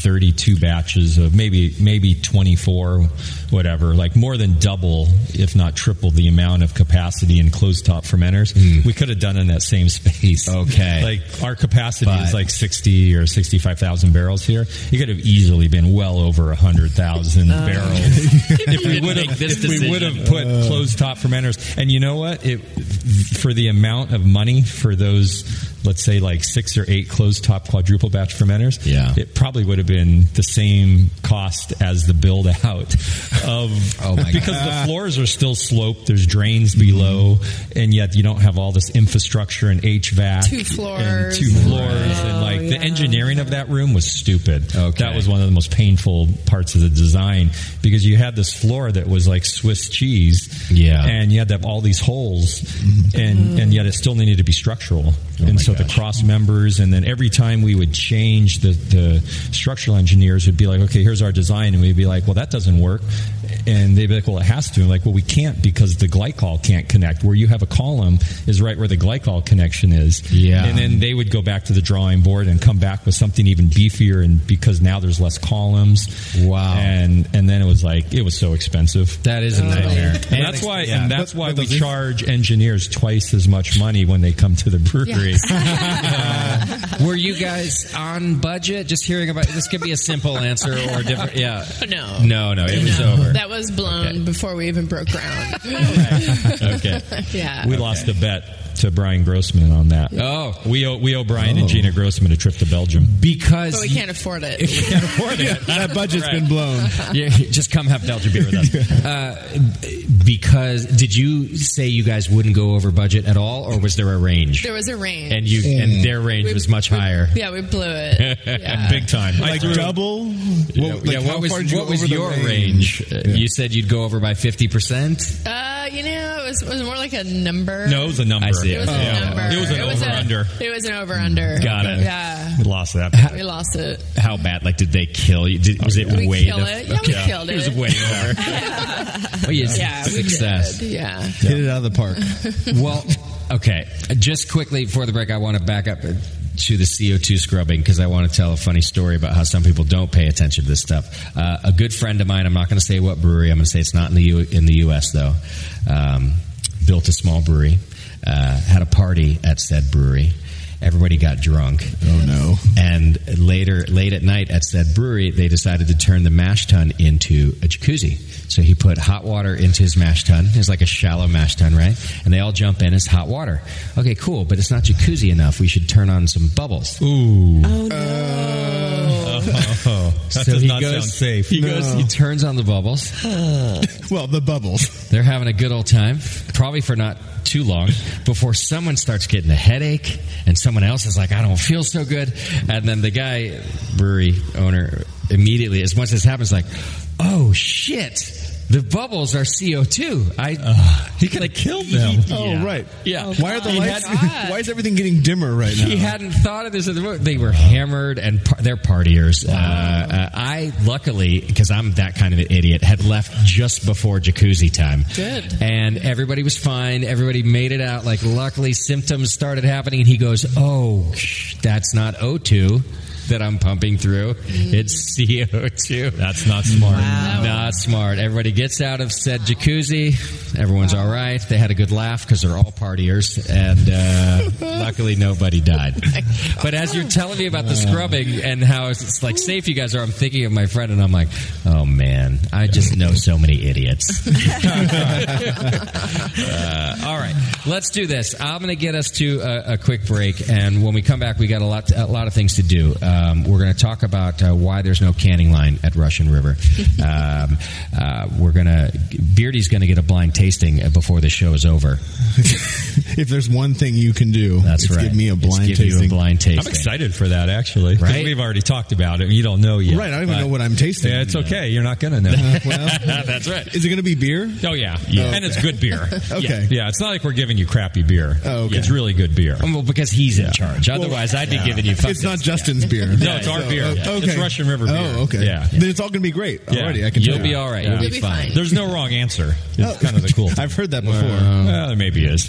We're There's, hoping for there's an something. there's an answer that we get to make fun of you for. Yeah, there oh might not be a wrong answer. Okay. All right, hang in there. It's the session, and we'll be right back. Welcome back to the session live at Russian River Brewing Company, the new facility in Windsor, California. And uh, we're in the koelschip room, which just keeps changing as the daylight changes too. It just keeps getting nicer and nicer. And uh, I, I bet you guys spend a lot of time just coming up here. If you need a if you need a break or a breather, do you just pop in here? Yep. Um, Yeah. And Yeah. the neat the neat thing about the koelschip is on the days when we have wort in it, word kind of spreads. Okay. And employees want to come up here, and the, the, like the tour guides have access, and they Yeah. everyone gets really excited just to be a part of it. Yeah, just to come in and check it out and see it. And So when I came in earlier today, I came in around uh, one o'clock, um, and you had put the the wort in about an hour or two before two that. hours before, yeah. Mm-hmm. So uh, we could see each other. You could see the steam coming off, but it wasn't a room full of steam. But boy, was it humid! Yeah, mm-hmm. and that that stuck around. But right now, it's really nice. So, mm-hmm. in other words, this old technology of the koelschip really works. It's only been a few hours, and it's nice and cool in here. Everyone's skin looks great. Yeah, dude, my yeah. curls. Yeah. It's like going to the spa. Yeah, Yeah. It's, it's spa day. Spa treatment Yeah. with wort. But you, Yeah. you know, you have it for this spontaneous fermentation. But it, I mean, originally it was just designed to cool wort, right? Yeah. Back in the day, I mean, some you know, some brewers said just surface area. Yeah. and like we were talking about copper. Oh yeah. you know earlier and how copper is a better conductor of energy Right, cool it down. cool it down so it would cool faster and you know the fact that you don't want it sitting on the ground if possible to get airflow underneath it specifically thinking you know 100 years ago copper vessel Right. that that you would get airflow underneath as well Yeah. and uh, and it was neat that we were able to go back to an old brewing book and kind of take some pointers Sure. from it to to design it That's so funny because you were literally a book that hasn't even been written for most of your brewery. Yeah, it's called the technology yeah, you're it's- doing. It's two words. It's called Ken Grossman. and then going back to the old school over here yeah, with this. Yeah, no, no, no. It's it's true. If you That's what I like. The the kind of the when you walk through the door into Funky. Yeah. and you're in this red hallway, and it's different lighting. The way that Natalie designed it, mm-hmm. and it's like a juxtaposition. It's the difference. It's It just is. that you're entering a new world, and I that like was the that. whole. Because it is. It's, it's actually a completely separate brewery.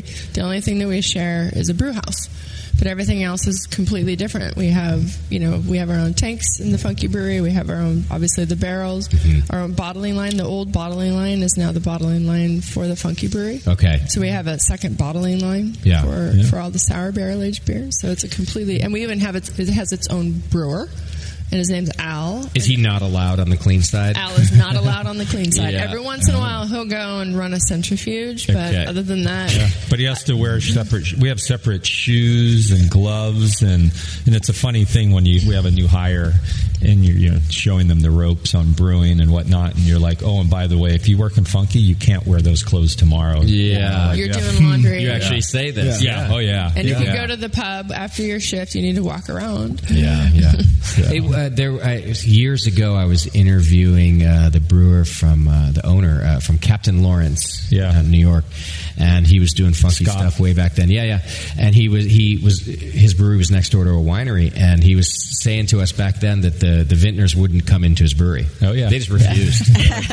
We're not coming into your brewery. Natalie once gave a tour to some winemakers. Yeah, don't touch anything. Yeah, yeah, yeah. got Brett, it's everywhere. Don't Yeah. touch anything. Yeah. That was at the old brewery. We just we just hosted a uh, uh, beer and wine yeast symposium. Well, there was not we didn't host it, but we hosted the hospitality night for it. It was a beer and wine yeast symposium down at Rohnert Park. It's for about 100, 110 people, and their big hospitality night we had here. And we can open up the guided tour walkway and the self guided uh, tour walkway into be one big loop and it's all looking down into the brewery and there's the tasting bars along the way and we open up the koelschip room Yeah. so we greeted them and half of them are more than half of them are winemakers so the, of course what did we give them when they came into the door we handed them a glass of sanctification our 100% Brettanomyces Yeah. fermented beer Yeah. and I wanted to prove to them that like you can make really nice clean flavors with this Yeah. and we have a friend in here in Sonoma County who's making 100% Brett wine. She's making a Pinot Gris, and it's Oh, absolutely wow. a lovely wine because Brett expresses all of its you know negative flavors in wine and unique flavors in beer because it is more conducive to beer. It does it when it's under a stressful condition, hmm. but when you you know pitch it at normal pitch rates and aerate it like you would normally for a Saccharomyces cerevisiae hmm. yeast, you know at 10 or 12 parts per million uh, oxygen um, to help make the yeast grow and bud and so on and so forth. Yeah. it actually makes beautiful beer. Yeah. and um, And so and so I just wanted to prove that to these winemakers that it could be good. Yeah, of course, have fun with them too, and make fun of them a little, and but- contaminate them from the inside out. Yeah, exactly. Yeah. yeah. Sorry, guys. Yeah, yeah. Oh. Some friends of mine in, in France were showing me, they call it. Um, the term that they use, and maybe they're just translating, is natural wine. Yeah. Uh, which is kind of, you know, Yeah. certain wineries in France are doing the same thing, which is basically spontaneously Yes. fermented wine. It is. You don't age it, you don't sit it in the cellar, but it's wonderful uh, the way they were making it. Yeah, Yeah. yeah, and there's Yeah. wineries around here that are making natural wine. Are they saying the same thing? Is that yeah, the same term here? wine. Okay. Yeah. yeah, Yeah. and we go back and forth. We go back and forth, so it's it's the same thing. Yeah, yeah. Their wineries are always better at marketing. Yeah. You know, they Yeah. natural wine instead of They sort of have to be. You know, spontaneous, or they'll call it native yeast fermentation. I we see. say wild. Yeah, They're you're right. better. We are not very good at this, are we? You know, Matt, Matt Brynildson and I used to always talk about, you know, because Firestone's in the middle of wine country too, uh, down there in Paso, and like how wineries have, you know, all these other, you know, variables that the winemakers have no control over other Mm. you know vintage um, vineyard designation you know appellation blah blah blah blah blah Yields. Ye- and then Yeah, and they yeah. charge you know they change the pricing of their wine based on it. Accordingly. yeah, Yeah. and uh, they're, they're just better at marketing is what I say. They have to by necessity, right? Or none of them would would They stay would- in business. They also have better lobbyists. Yeah. Because they have one and a half percent alcohol difference on what their alcohol is, and we in the beer industry In the, on the label. on the label, The we only have 0.3. Oh, Very yeah. And yet, and yet, I, I always say like, yeah, but they have a year before they need to bottle. You And have- you you have can all plan this for time. that. They can plan Yeah. for it. And yet, beer, or ale, we have two, three weeks. well, And you already ordered the labels to be printed a month ago. Yeah. Yeah. of course it's of course it's being based on. There's, I'm sure it was on alcohol. That beer back then was like four and five percent alcohol, and Yeah. you know, one Yeah. and a half swing on five percent's a lot different than. But there are other places that you know that the, they have better lobbyists too, like just just liquor laws in general, uh, how you're allowed to promote, where you're allowed to go. I mean, let's yeah, it's it's a whole thing. Well, Nat- Natalie and I are we're huge wine drinkers. We Yeah, love yeah. wine. Probably do drink more wine at home, At home. than beer. Mm-hmm. And every once in a while, we'll open a bottle of wine and be like what's the alcohol? Okay, first it's in like negative font numbers on yeah. wine labels. Yeah, yeah. It's like so right. small. Reading glasses don't even help. Yeah, and, mm-hmm. and of course right. it's harder when you're getting old. plus and, you've had two bottles by then, but go on. yeah. So so I'll be like, I don't think that's 13.9% alcohol. So we'll save a little and bring it into our super duper Anton Do Par really? Oh, and be like, oh, oh it's it's like 16.1. Wow. Like, 1.5 what? Yeah, yeah, yeah. exactly. Amazing.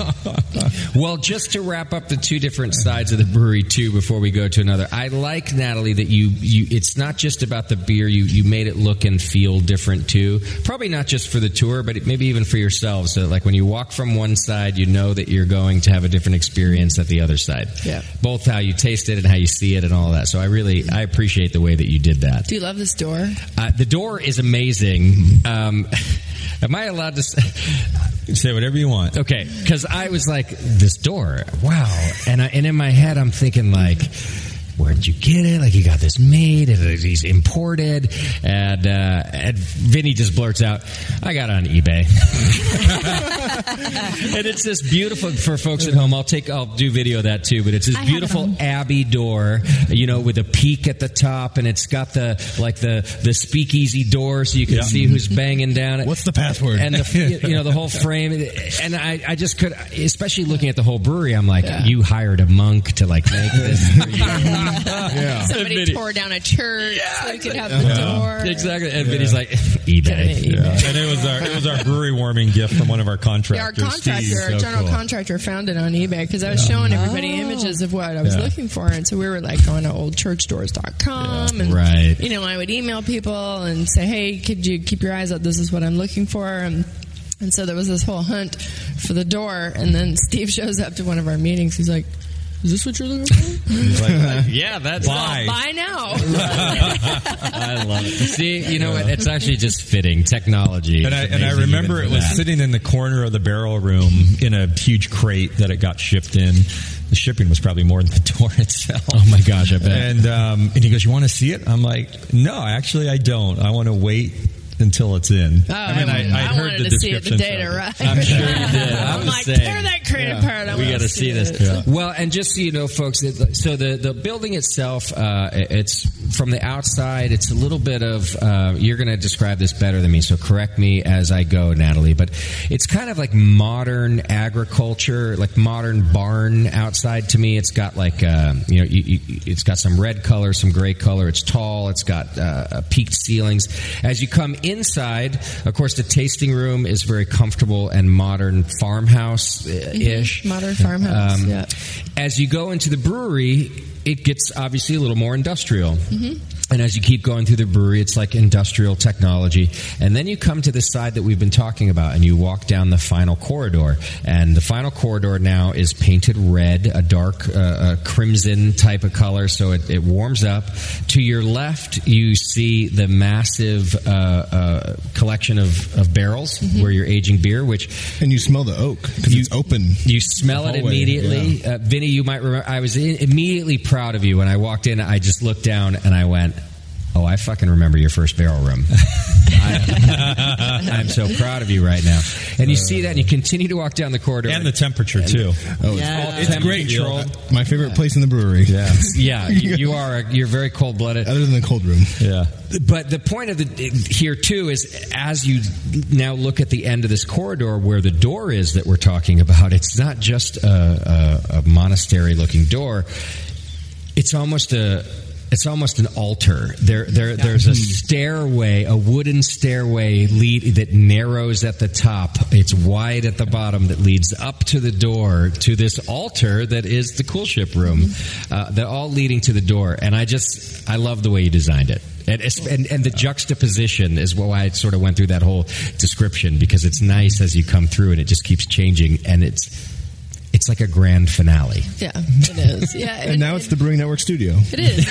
Yeah. Yeah. Whenever you want it. I mean, you got a key to the place. Yeah. Originally, I'd wanted a sweeping staircase Ah. with a radius to it, but I see. um, throughout construction, we learned a lot about you know right angles and corners and bendy things. As that you when do. you, when you start bending things into curves, they tend to cost you know five more. times as much. I was going to say it's not just a we little. got a sort of sweeping staircase. I, I think it looks great. Oh, that's It beautiful. looks mm-hmm. awesome. Because I remember sitting cool. in those design meetings, and they and it was getting value engineered down, and I'm. It must have been like um, I must have missed like one meeting or something because I thought we were going to end up with something that was just narrow, No. and I didn't realize No that. So I was way. so happy. It has to be. yeah. The, if you didn't do the stairway the way you did, the door, frankly, it would be very underwhelming. Wouldn't be as grand. It needed to be a grand entrance. That was the whole vision. Yeah. It's And, like uh, walking into church. That's the Yeah, goal. Yeah. That's the goal because I mean, Yeah. the, a lot of people Yeah. reference this as, as going to church. Sure, you know? and for a lot of people, like, let's be real. For a lot of people, this kind of thing is, you know. the- And you know the cool the cool thing is is we still put in a, a, a wheelchair lift. I saw that. Still did, fits in. that was Yeah. very important. to and it was us. important. And our, our friend Corey, who um, lives in Oakland, who has ALS, is in a wheelchair, and he was the mm-hmm. first one to use it. Mm. And it mm-hmm. was we were so happy because he was always the person we thought of during through all the ADA stuff. Yeah. was you know Corey is going to be here. Yeah. and, mm-hmm. and we need to take care of Yeah. Corey and others. Of course, you wanna be um, accessible. Yeah, It's and do very it legal thoughtful. and right. But but Corey was our like, and I was we were just so happy when he was the very first. Yeah, it was really interesting. He he and his mom just happened to stop by that day to say hi, and so I was taking him on a tour. And the the lift guys, Installers. the elevator installers, were here. Oh. Um, commissioning it that day, and so we walked up to the to the koelschip room, and I said, "Oh, you know, unfortunately, the guys are just installing it right now. We're not able to get you up there, but next time." And the guy said, "You know, actually, I just got it all hooked up and tested. Why don't we bring him up? We can I bring him up right that. now. So That's we awesome. literally just turned it on, and we were Yeah. able to get was our friend. Corey in here for the first That time. That kind of makes my heart melt. That's Yeah. perfect Yeah, we- timing. it was perfect. Yeah. It was it was meant to be. Yeah. If you didn't care about having people in here, you could almost get another koelschip in here. You're wasting some space. Yeah. Yeah. Seriously. Yeah. You really are about the experience. Yeah. Sure. Yeah. It's great because you have a bar in here, even. Mhm. So people Yeah. can come and drink while the Yeah. beer's cooling or work. Did we talk about the wood in here? You know, on the on the sour hour, but let's let's mention that now because I liked my joke about it too. Uh, so tell us about the wood because it's all bare. If there's no paint, there's no finishing whatsoever. Um, tell us about the wood and where it's from. Sure. Well, Yeah. um, this all of this wood is from Mills River, North Carolina. If you've ever been there, you know there's a beautiful brewery that was built by our friends, uh, the Grossman family, in Sierra Nevada. And so when we told Ken what we wanted to do in this room, that we wanted to literally line the whole room with wood. Mm. Um, he said, "Well, I have a bunch of leftover wood from the construction of the new brewery because they had to take some trees down on the property, which they re- re- reused as much as they could, but then they didn't need it all, so he just has it all stored in a barn or something." And so we, uh, he just sent us a list of what he had, and then we sent him our our wish list, and Mm-hmm. and um, you know, a couple months later. Um, a truck of uh, oak and yellow and white pine from North Carolina showed up. Showed So- up. this is all yellow and white pine here, and uh, that bar is also um, from uh, from Same the same material? material. Okay. Yeah, and that has no finish on it. It has a little bit of wax on it, so you don't get splinters. I you know, see. like on the Mhm. top, but um, otherwise there's no no finish on but it. But all so. the this is all natural as we talked about. Is- so, and the idea there is that you want something porous and to Mhm. go ahead and absorb whatever Yeah. happens in here. Yeah, much like the inside of a barrel, if you will, because we want it to be its own living environment in here. So over time, you know, much like the the lambic breweries will just it will create its own environment. Okay. Yeah. Yeah. I love this, and it it also just it makes it look. I don't know, special too, because it's so unfinished. And so over time, though, I mean, who knows how it's going to change? This could turn black, Yeah. right? Like anything could happen to this. Um, my joke was that when I was open, we opened our first Hop Grenade tap room, and my partners and I were looking for a second one, and we started looking in Santa Rosa, and one of our it was a joke, but not really a joke, was that if we opened close enough to the Russian River pub, if we just got your scraps, we would make it. right? And this was kind of our thing. Like, had we found a place close enough, we might have done it. Um, and then as Vinnie was telling me the story about this place, I was like, so he's not so different. He made a place out of Ken Grossman scraps. and if he could just get Ken scraps, he might make it. And it's, it's just like, like Pretty much. just on a different scale. Like it was the same sort of feeling. Yeah. Um, You should try stand up. Thank you. I actually I want to tell one other Ken story about building the brewery. Um, Ken was was our mentor and you know shoulder to cry on when things weren't going right and whatever. But um, he would he had the most like uncanny timing to call us and check in. Okay. At the most like messed up times in the project when something wasn't going right or whatever. Wow. And and then like an hour later it'd be like, "Ah, I don't feel so bad, you know? Because he'd help you. Cause, or, or he can relate. he Yeah, can relate. yeah, yeah. He had been through it before, like Yeah, yeah. you know. And I remember driving home one one night, and he happened to call, and it like some really bad stuff had, had gone wrong and cost us a bunch of money. And, Okay. and I set some embed plates in the wrong place, and that happened twice in the project. My mistake was much smaller, thankfully, than the big one that someone else had to pay for. But anyways, he's like, oh, the number of times that I had to like rip up concrete and repour, and Right. it just you know makes you feel better, even though it's like on someone else's mistake that happened for them. Yeah. and yet I made a similar mistake, and um, it was uh, it was very just not gratifying. That's the wrong word. It was No, but it, you you you need to relate to somebody in, in these moments, and part of it is because you are hard on yourself for doing something that you think is stupid. Yeah. So I'm very hard on myself, and I can think about all these moments during construction of the Hop Grenade, which is a much smaller project, where I'm just, you know, I, I make a decision, or or even if I'm doing building it myself, mm-hmm. and it goes horribly wrong, and you just kind of go. What that was a dumb move. Yeah. Like it was, ju- you, and you can, you know, because in hindsight, hindsight, you, you never would have done that, but you did it, and and you you just went along with it because you thought you knew what you were doing, and it turns out you don't have a fucking clue what you're doing. and you can be very hard on yourself in those moments. And so when somebody that you look up to, somebody who's made it to a place like Ken Grossman, says to you.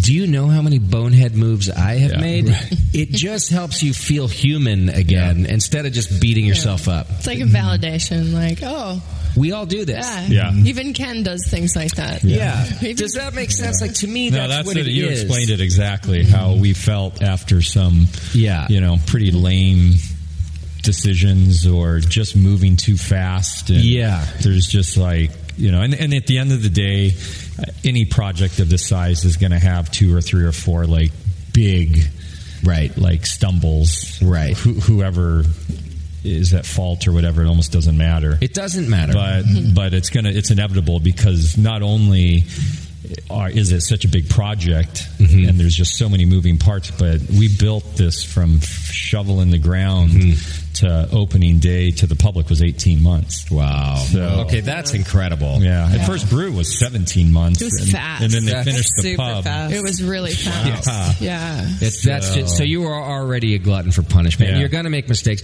I can just I can remember being furious either at a person who had made a mistake or myself, like Yeah. madder than I've ever been. Yeah. Right? Probably more mad at And, uh, yourself. and usually, yes. Even I if it was somebody else, because I'm like, well, I hired them and I didn't pay attention and I didn't do this. All of that was very real. I'm not saying it's not real. I'm not saying people shouldn't feel it. But I do know that now, when somebody else talks to me about their project, I'm able to kind of do what Ken does and go, yeah, I remember that. Yeah. Relax. Um, I'm also a bonehead. Like I've done, you know, it's okay. And by the way, it's no matter doesn't matter how bad it is, it's still going to be fine. Yeah. you're going to figure this out. Yeah. and he probably, yeah, even if he didn't say all those things, just having him sort of chuckle and go, "Did that?" Yeah. was probably very comforting. yeah. yeah. Anyways. Yeah, uh, I think I- I'm glad we talked about this because uh, a lot of our listeners end up opening breweries. Like that's Yeah. just happened over the years, and so everybody remember we all suck Yeah. sometimes. So if you want, uh, you can call Vinnie if he gives out his number. That's right, now, right, yeah. and then you can call him later. yeah, don't call me. Oh, yeah, right. Not just all my advice happens here. Yeah. Uh, okay, let's talk about this canning line real quick, uh, if we can. Well, the And- canning line we installed? the, The the, one. the canning line, not canning line. And, and the reason this came up is I was getting the tour uh, last week, and of course we walk uh, through the whole building. We get to the bottling line, and my question is, okay, well here you had an opportunity to move on to cans, like every brewery seems to be doing, um, and I wondered why. Uh, so. And you and I quickly got into a discussion about this. But Vinnie, you know, the short answer is is what? Why wouldn't you? You have all this space. You could do something new. Why didn't you go straight to a can?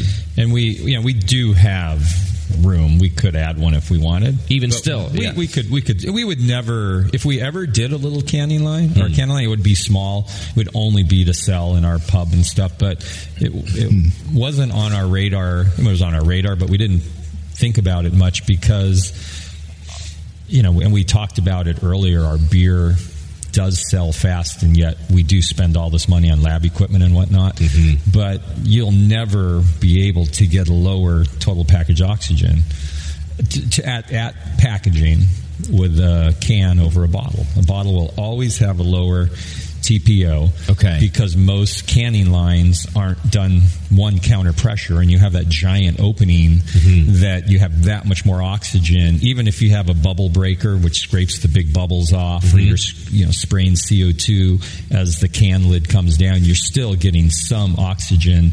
And then compare that to the little bottle. So just surface area surface alone. area, and the and then the bottles are are evacuated better, and you just inevitably end up with a much lower TPO. Now, long term cans are better because once you have the seal. Hmm. It you don't have oxygen ingress, but you do get oxygen ingress through a bottle cap. Okay. but you know the fact that we're starting at like 17 parts per billion TPO mm-hmm. compared to a can that would be you know 40 50 60 whatever a lot higher for probably a lot of breweries Yeah. and you know, I, I, I have no knock on cans. Like we drink beer from cans. We Yeah. buy, you know, but for us, you know, we believe that we can have a higher quality flavor profile by having lower TPO right from the get go, uh, be, because of the cans, and and you know we can. And even though you've gotten to like, okay, so you've gotten to 17 on your bottling line, right? And you know for a fact that your cans are going to move fast anyway, so the point might even be moot. I feel like you almost feel like you're taking a step backwards because you're like, well, I got to 17 and now I'm going to go to a can? Exactly. Mm-hmm. Okay. Yeah, that's it exactly. I was just about to say that. Okay. That now, like, we can get, you know, even at even at like thirty, which is, you know, where we were when we started here in Windsor, because we were routinely thirty at our old on our old bottling line, which is now our funky line. That was normal at the old brewery to be at thirty parts per billion TPO, Mm-hmm. and then we came here and. Our, you know, with a few adjustments, we're now down to 17, and I think we can get to 10. Wow! And and it and you know, from a flavor profile, it probably doesn't matter, but it matters because it's a sign of how tight our brewing process is. Sure. the Yeah. fact that we can do this day in and day out, or week in and week out, and month in and month out, and be at these absurdly low numbers, Mm-hmm. and and yet it would be taking a step back Mm-hmm. to to to end up at 40 in a can and yet you know cans are great. There's a great there's a huge market that we can't touch yeah. with bottles and People we, like we 'em. know that. Yeah. um, but at the same time we haven't had trouble selling all Doesn't sound like you need it. thankfully. But but Natalie was in Southern California last week um, and she was out with Gina our rep down there and kind of had I thought was an interesting It was really experience. interesting. So I went in. She took me into a couple of accounts, and we went into this little store down in San Diego, a little kind of high end market or whatever. And we went to the the cold shelf, which had I don't know, probably four doors or something. Hmm. We were the only bottles. Oh, in the whole door, all the doors. So talk about standing out on the shelf. Yeah. Perfect. yeah. And I was like, oh, okay. This is working. I mean, there was like six Russian River bottles. I think there were two sours or three sours, and then Mm-hmm. the other two Some or three. pint bottles And then uh, it was cans, cans, cans, and every once in a while there'd be like a little, like a 12 ouncer here or there. And I was like, Six-pack look at that.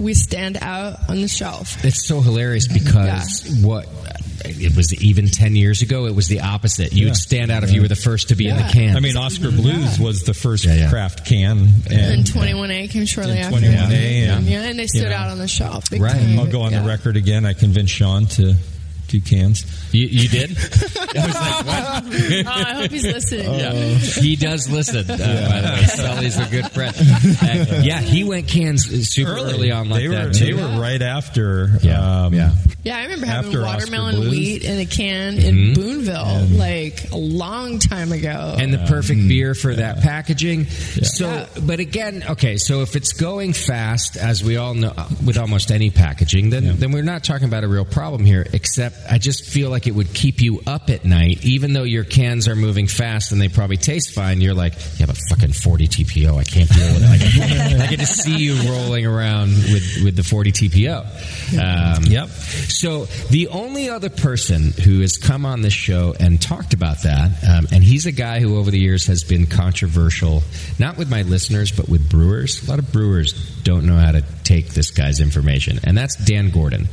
And Dan Gordon's been a friend of the show since very early on, and um, you know he, he's not the brewer that hangs out with other brewers. He's not the guy you're going to see at a festival. Yeah.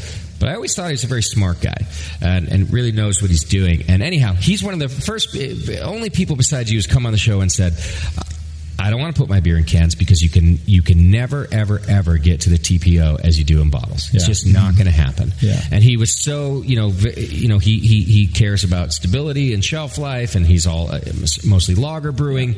Um, yeah, and for me, I had never heard anybody said that say that, so I was trying to figure out if he's full of shit, if everybody else is full of shit.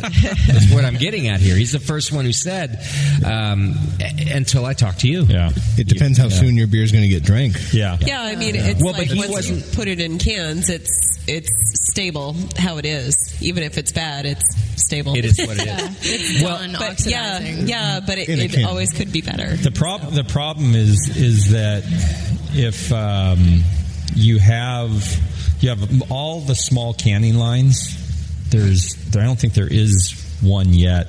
So all the really small inline canning lines are four, five, or six heads, mm-hmm. and the problem is is that they fill four, five, six heads, whatever it is. Let's say it's a, a six head line. It fills six, but it's only got one seamer. So the cans seam oh, differently. They filled it the same. Interesting. Like sit in line. The same, yeah. That. And then, but it doesn't go like this. It doesn't seem all all three at at once. once. Same.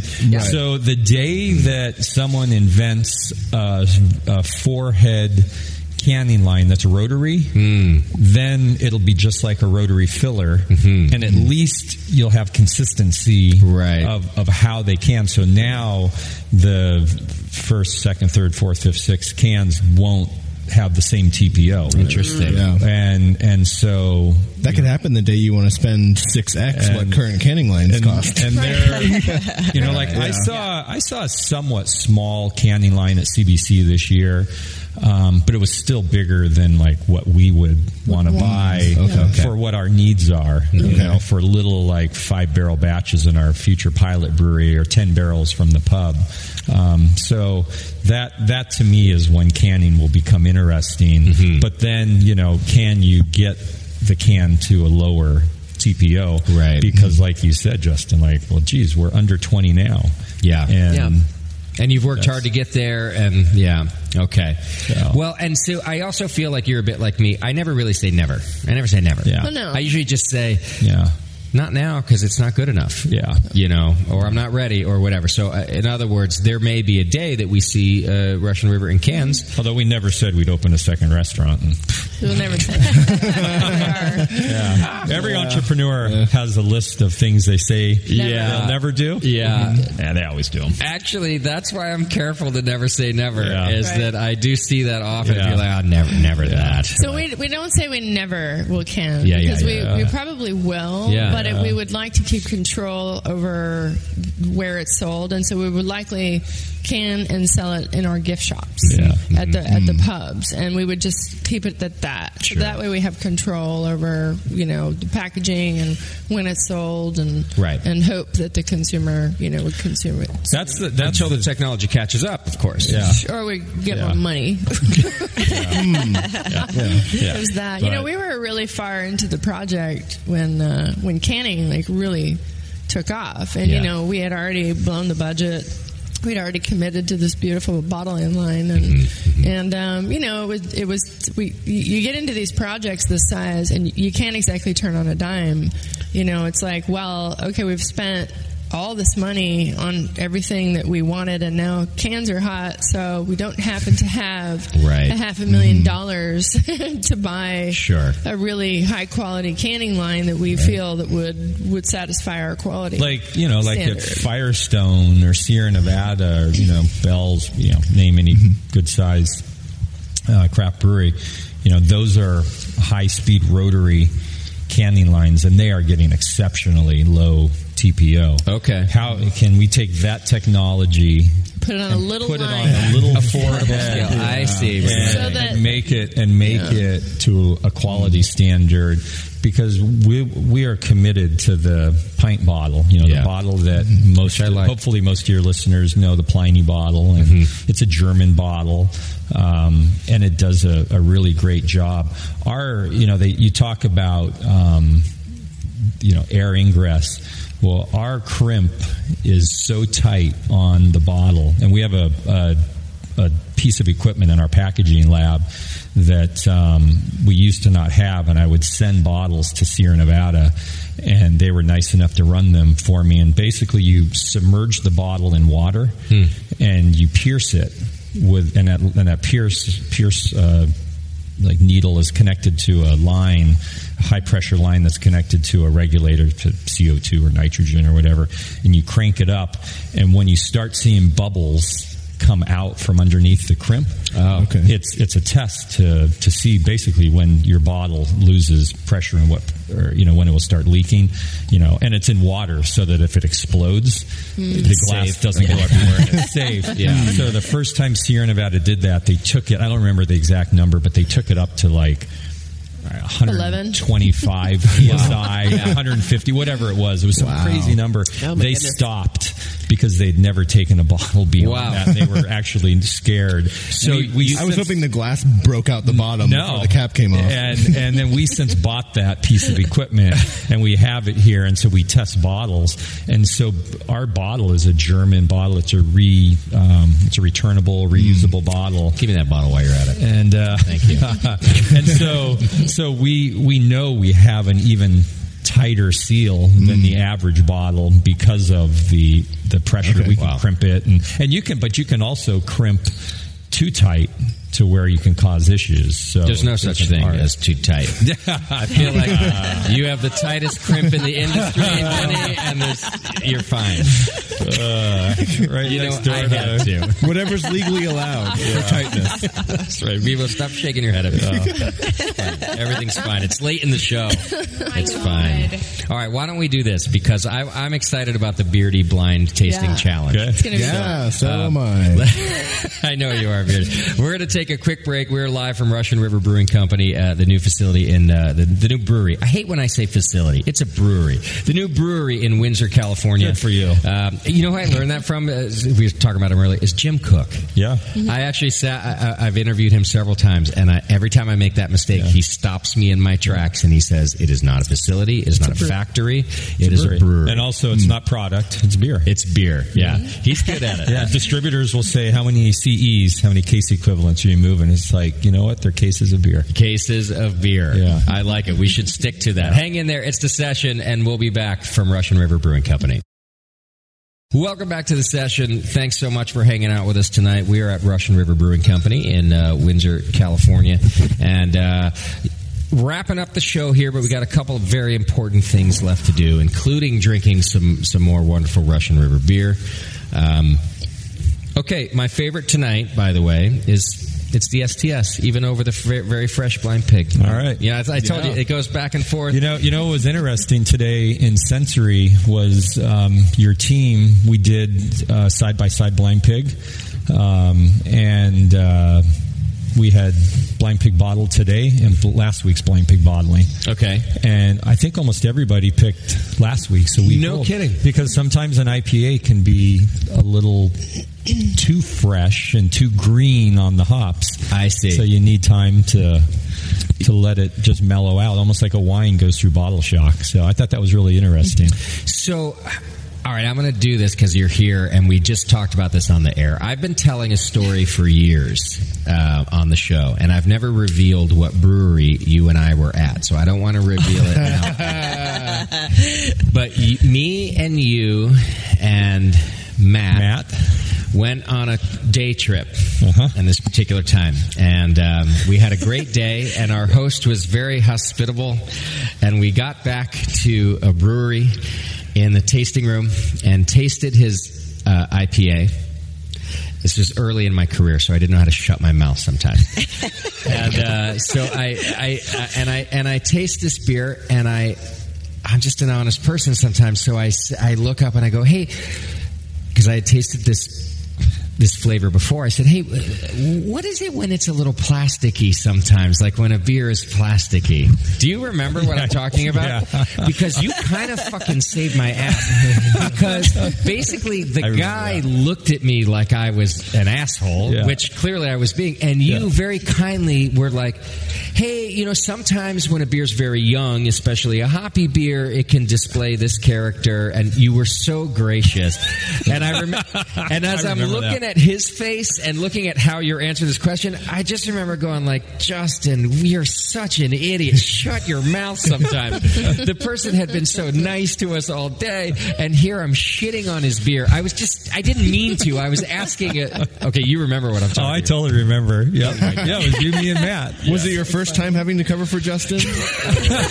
Well, it probably wasn't the last, I'll say that. Speaking of cover, why are your eyes covered? I don't know. It's like I'm a listener again. I just get to hear you guys. just get to hear us Yeah, it's really weird. All right, I'm glad you remember it because I've Yeah, been I totally this- remember. Actually, I've heard you on the Brewing Network on the sessions and tell, tell that story every once in a while. It just came and, I, up and I'll be like, I'm pretty sure he's talking about that day when it was Justin, Matt, and I. Yes. Yep. So, so my question is, was the beer like really just Okay. young hops, or was it actually plasticky? Oh.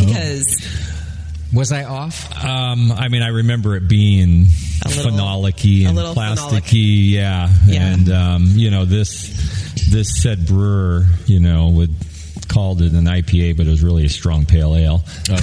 Okay. I'm just kidding.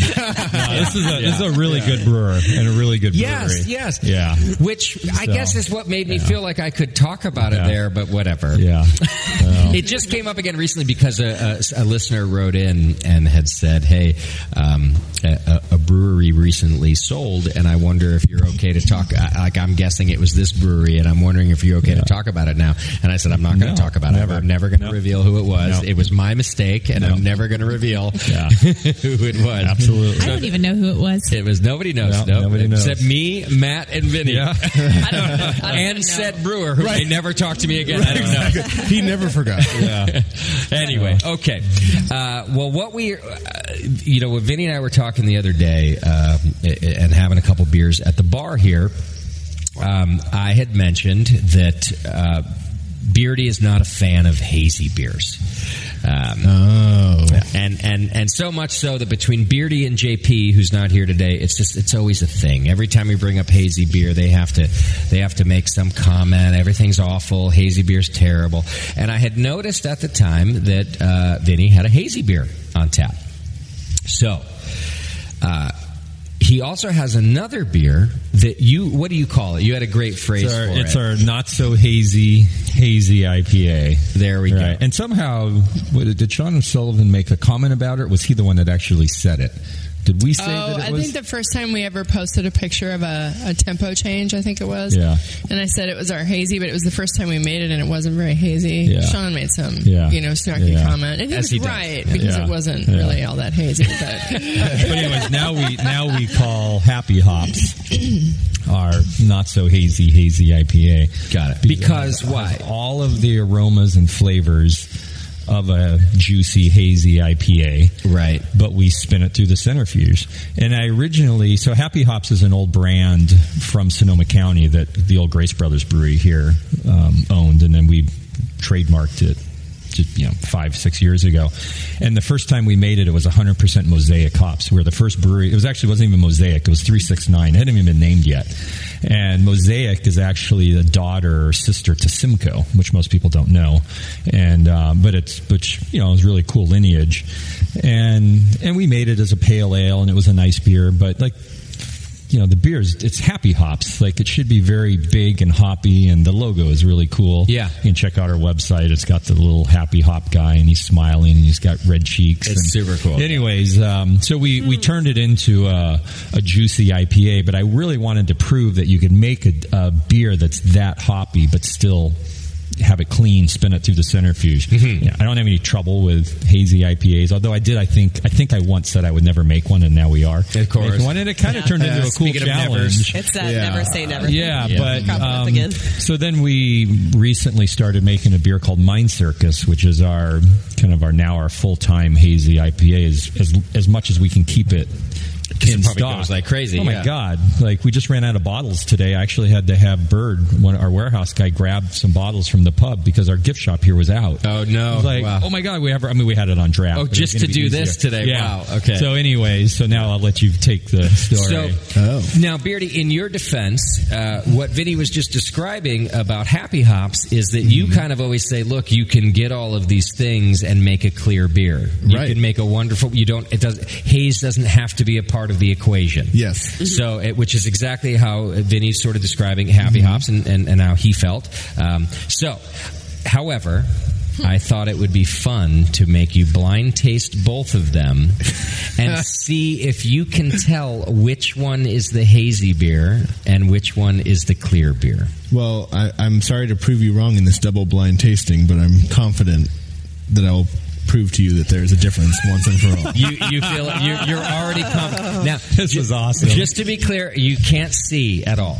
I mean, No. you already couldn't see, Right. But now you really can't see. Double blind in that I also have a blindfold over my face. Okay.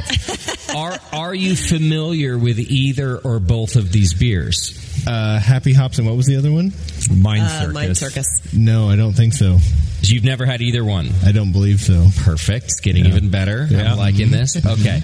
All right. So we're gonna. I'm gonna help you out here. Um, yeah. There you Okay, go. One. Where's the other one? And Well, Teresa's just fucking with you now. first. It's just- I would just put one in each hand, so he. Oh, right, then I- yeah, then then it's easy Yeah, for him to. right. Yeah. Okay. And you can take your time. We'll go ahead and, Yeah. and talk for you. If you do have comment, if you want to like smell them and talk Okay. about that first, you can do that.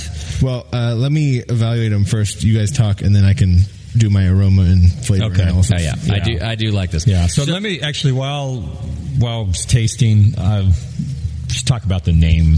like I already talked about Happy Hops. It's an old Grace Brothers brand, but Mind Circus was a term that our friend Dave Keene, who owns a Toronado, has used, and it's when you lay awake at night and Oh, you God. start t- thinking about business, right? Oh, geez. I go to the Mind Circus all the time. See? Yeah, that's exactly. As soon as you said that too, I was like, "You mean about every fourth night?" Any Yeah. any any small I business was owner. at the Mind Circus last night. Yeah. Okay. And so we so we turned it into a, a beer, and um, And it's like on the label is like a Rube Goldberg machine. exactly, and that's very cool. that's great that you called that out the Rube Goldberg thing because it's it was what Jason Robertson, the Roberson, I think is how I pronounce his last name. He's Sierra Nevada's former uh, art director. Okay. and he went out on his own, and now he's doing labels for. Lots of breweries, Oh, and cool. he's done a lot of work for us and with us, and we love working with him um, because he and Natalie and I just connect. Like we give him an idea, and Jason just like goes, yeah, and, and he just runs with it. It's nice when someone gets it. And and so when I explained to him, he came back and was like, "Oh, you know, like this," and he had like, you know, the Rube Goldberg. And he has, he also he so he sent me like some something he grabbed off the internet, and he also had a picture of the children's game um, uh, Mousetrap, which has a lot of the same thing. Yeah. And so we kind of put that together. Well, so who's the guy on the label? Because it looks a little bit like a beetle. Eh, you know what? I don't know who he A used. little fellow in the He- front. It's a little Sergeant Pepper. Yeah. He looks remarkably like Steven, our production manager. oh, maybe. it's- Um, but, It does but he like doesn't. Steven. But Jason doesn't know Steven, and It's like um, a, it's like a cross between Steven and John Lennon. To be yeah, honest. and, and when you get close, there's like you know, there's dollar signs, there's hops, there's there's you know pieces of malt. It's IBUs, ABV. I mean, the dollar signs were definitely in construction. That was what we stressed about the most. You're like, and we then, need some and then of those, there's yeah. the tent over his the head and the Mind Circus, and then the Russian River flag. It's very. And, There's um, a cat. oh, there's a cat. Yeah, there's Yeah. a cat. The cat. and, uh, And there's a clock. All right, let's check in with Beardy and see how he's. Have you have you just? Uh, Oh, I already know which one's clear and which one's not. oh, he's Oh, I very can't wait to find confident. out. Okay, You bef- might have given away a, like a couple of salient clues in your description. Hmm. That Oh, I he wasn't may have listening to picked that, up. sorry. Oh, okay. Well, Well, it's not sorry. Sorry. Well, why don't we do? Let's ease into the calling it Okay. out. Why don't you talk about the differences between the two that you're noticing? so before I make a complete ass of myself, Mm-hmm. um, There's no wrong, right answer, wrong answer. Because I think both beers Fuck are that, good. Vinnie. There's a wrong answer. well, it depends. On what's the question? What's the question? I mean, am I just saying what I smell and taste? No, or am well, I- for now you are, but uh, ultimately you're saying which one is hazy and which one is clear. Okay. but I don't want you to answer that yet. Okay, okay. I first want you to make an A ass out of descriptor. yourself. okay. Or, or, or, or validate yourself. We'll find out. I guess right. That's what are the things that you notice that are different? So I, mean, I guess it's kind of just re- rehashing JP and my complaints is that Oh, good. one has a very crisp. You can pick up the high notes of like here's the fruit, here's the pine, here are here's the malt versus kitchen sink like you get a lot of muddy it's like you just like are drinking a, a hop pellet essentially Okay. and and it's round and and even beyond the flavor and aroma you get like a, a on your it's a palate coating kind of just astringency Like a resin. yeah a resin just coating your mouth Okay. and, and and you don't get that in a bright clear beer like you you can still have it bitter but it's not it doesn't linger like the same way Okay. in a clear beer Okay. So, we're going to start with this question. Uh, which beer, your left or your right hand, is your favorite beer of the two? this one Okay. And And which one is the hazy beer? The same one Oh. it's your favorite beer, though. The right, the one in your right hand is a hazy beer. i think yeah, unless teresa Or is, mixed it, them is up it the clear beer or the hazy beer that you're drinking right now? to me this one is the clearer one Your favorite and the clear one. I'm testing them just to make sure that they didn't get Because I No, would they're do right that. I would totally do that to you. yeah, I mean, I'm I'm Okay. kind of a crappy person, but I did not switch the beers. Uh, no, Yes, I'm. I'm standing by the right one. as your favorite. And the clear And beer. the clear beer. Just to be clear. Just to be clear.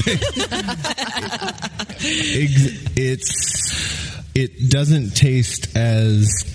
Uh, like it. Ha- it doesn't have as much chalk. It, the bitterness is not as coating, lingering, soft, just blown out by round blawness. Okay.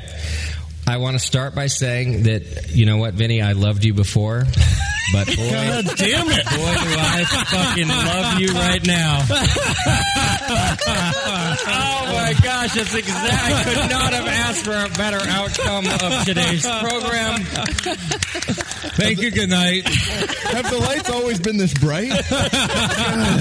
Uh, let the record show, ladies and gentlemen at home, because I'm sorry, we're, we're having such a good time here. Well. uh, Beardy picked the hazy beer as both his favorite and the clear beer, also listing all of the things he does not like about a hazy beer in the hazy beer. I never said you couldn't make a clear beer taste like a hazy beer. this is sabotage. I love you so much, bullshit. Vinnie. I, first of all, I want to say, That Vinnie, was good. Thank you. That was fun. Uh, You're, sabotage. You are No. such a good sport, and to be honest, I thought there was no way. I, I really thought you were just going to nail it. I just thought it would still be fun to do.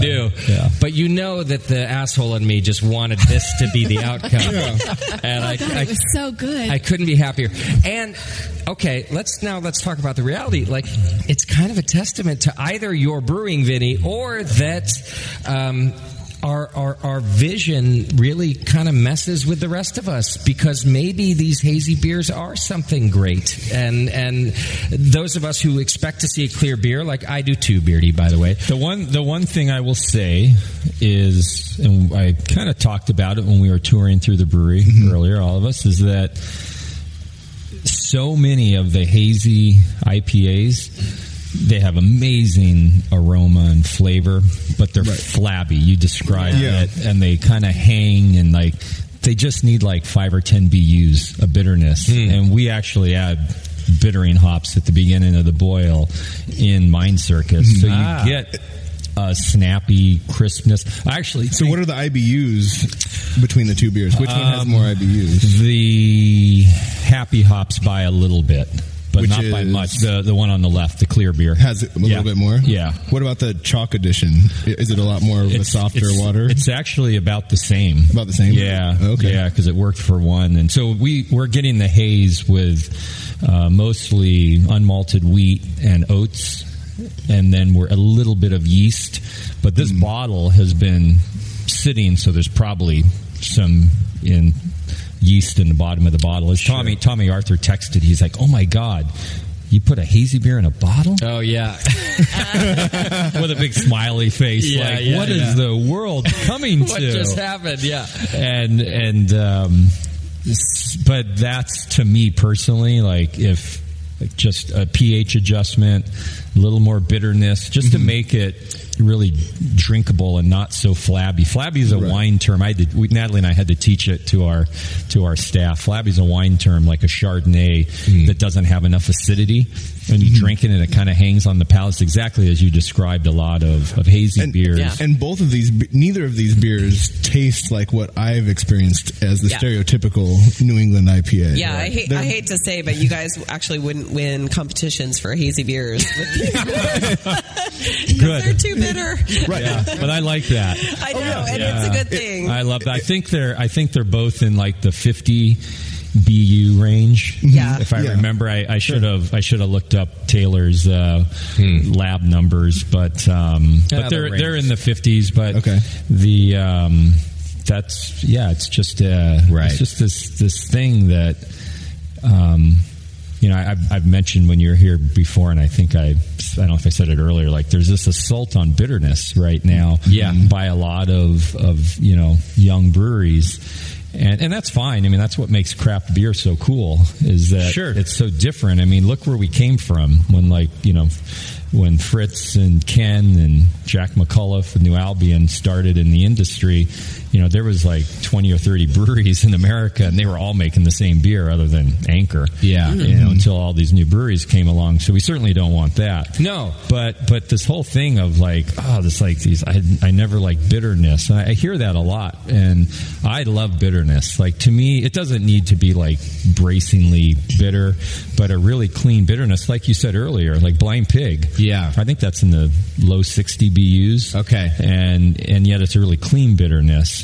and um, You're changing my vocabulary a little bit on this show Yeah. because I'm one of those ones who will say loud and proud, like I don't like bitterness, but I think I'm a little wrong. I actually do like some bitterness. And you and you and Nick were talking about this on one of the the hop shows, The Hop and Brew School and, uh, and yeah. he was talking about cohumulone, Mhm. and low cohumulone is now. I'm not sure if it's been debunked or not, but I still believe in low cohumulone Mm-hmm. hops, and like I love Warrior.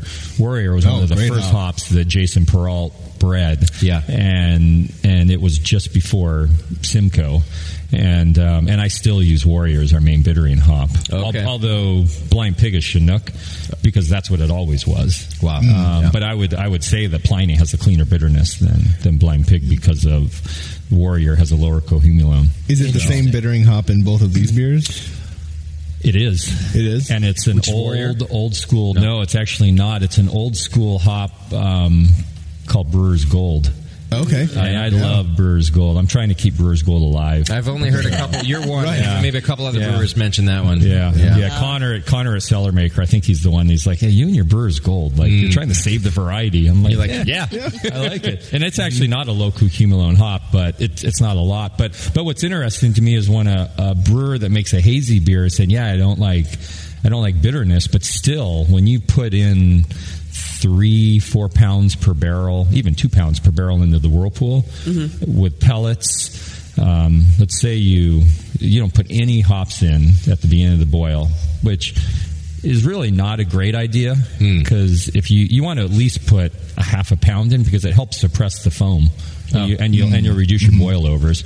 And unfortunately, most small breweries in America don't have boil over protection on their, their kettles to where it mm-hmm. would automatically shut the steam off or whatever. Mm-hmm. But anyway, so you add a little hops at the beginning, will at least keep the foam down. But um, it just you know want that that crispness. Yeah. and um, An actual bitterness, not just a flavor bitterness.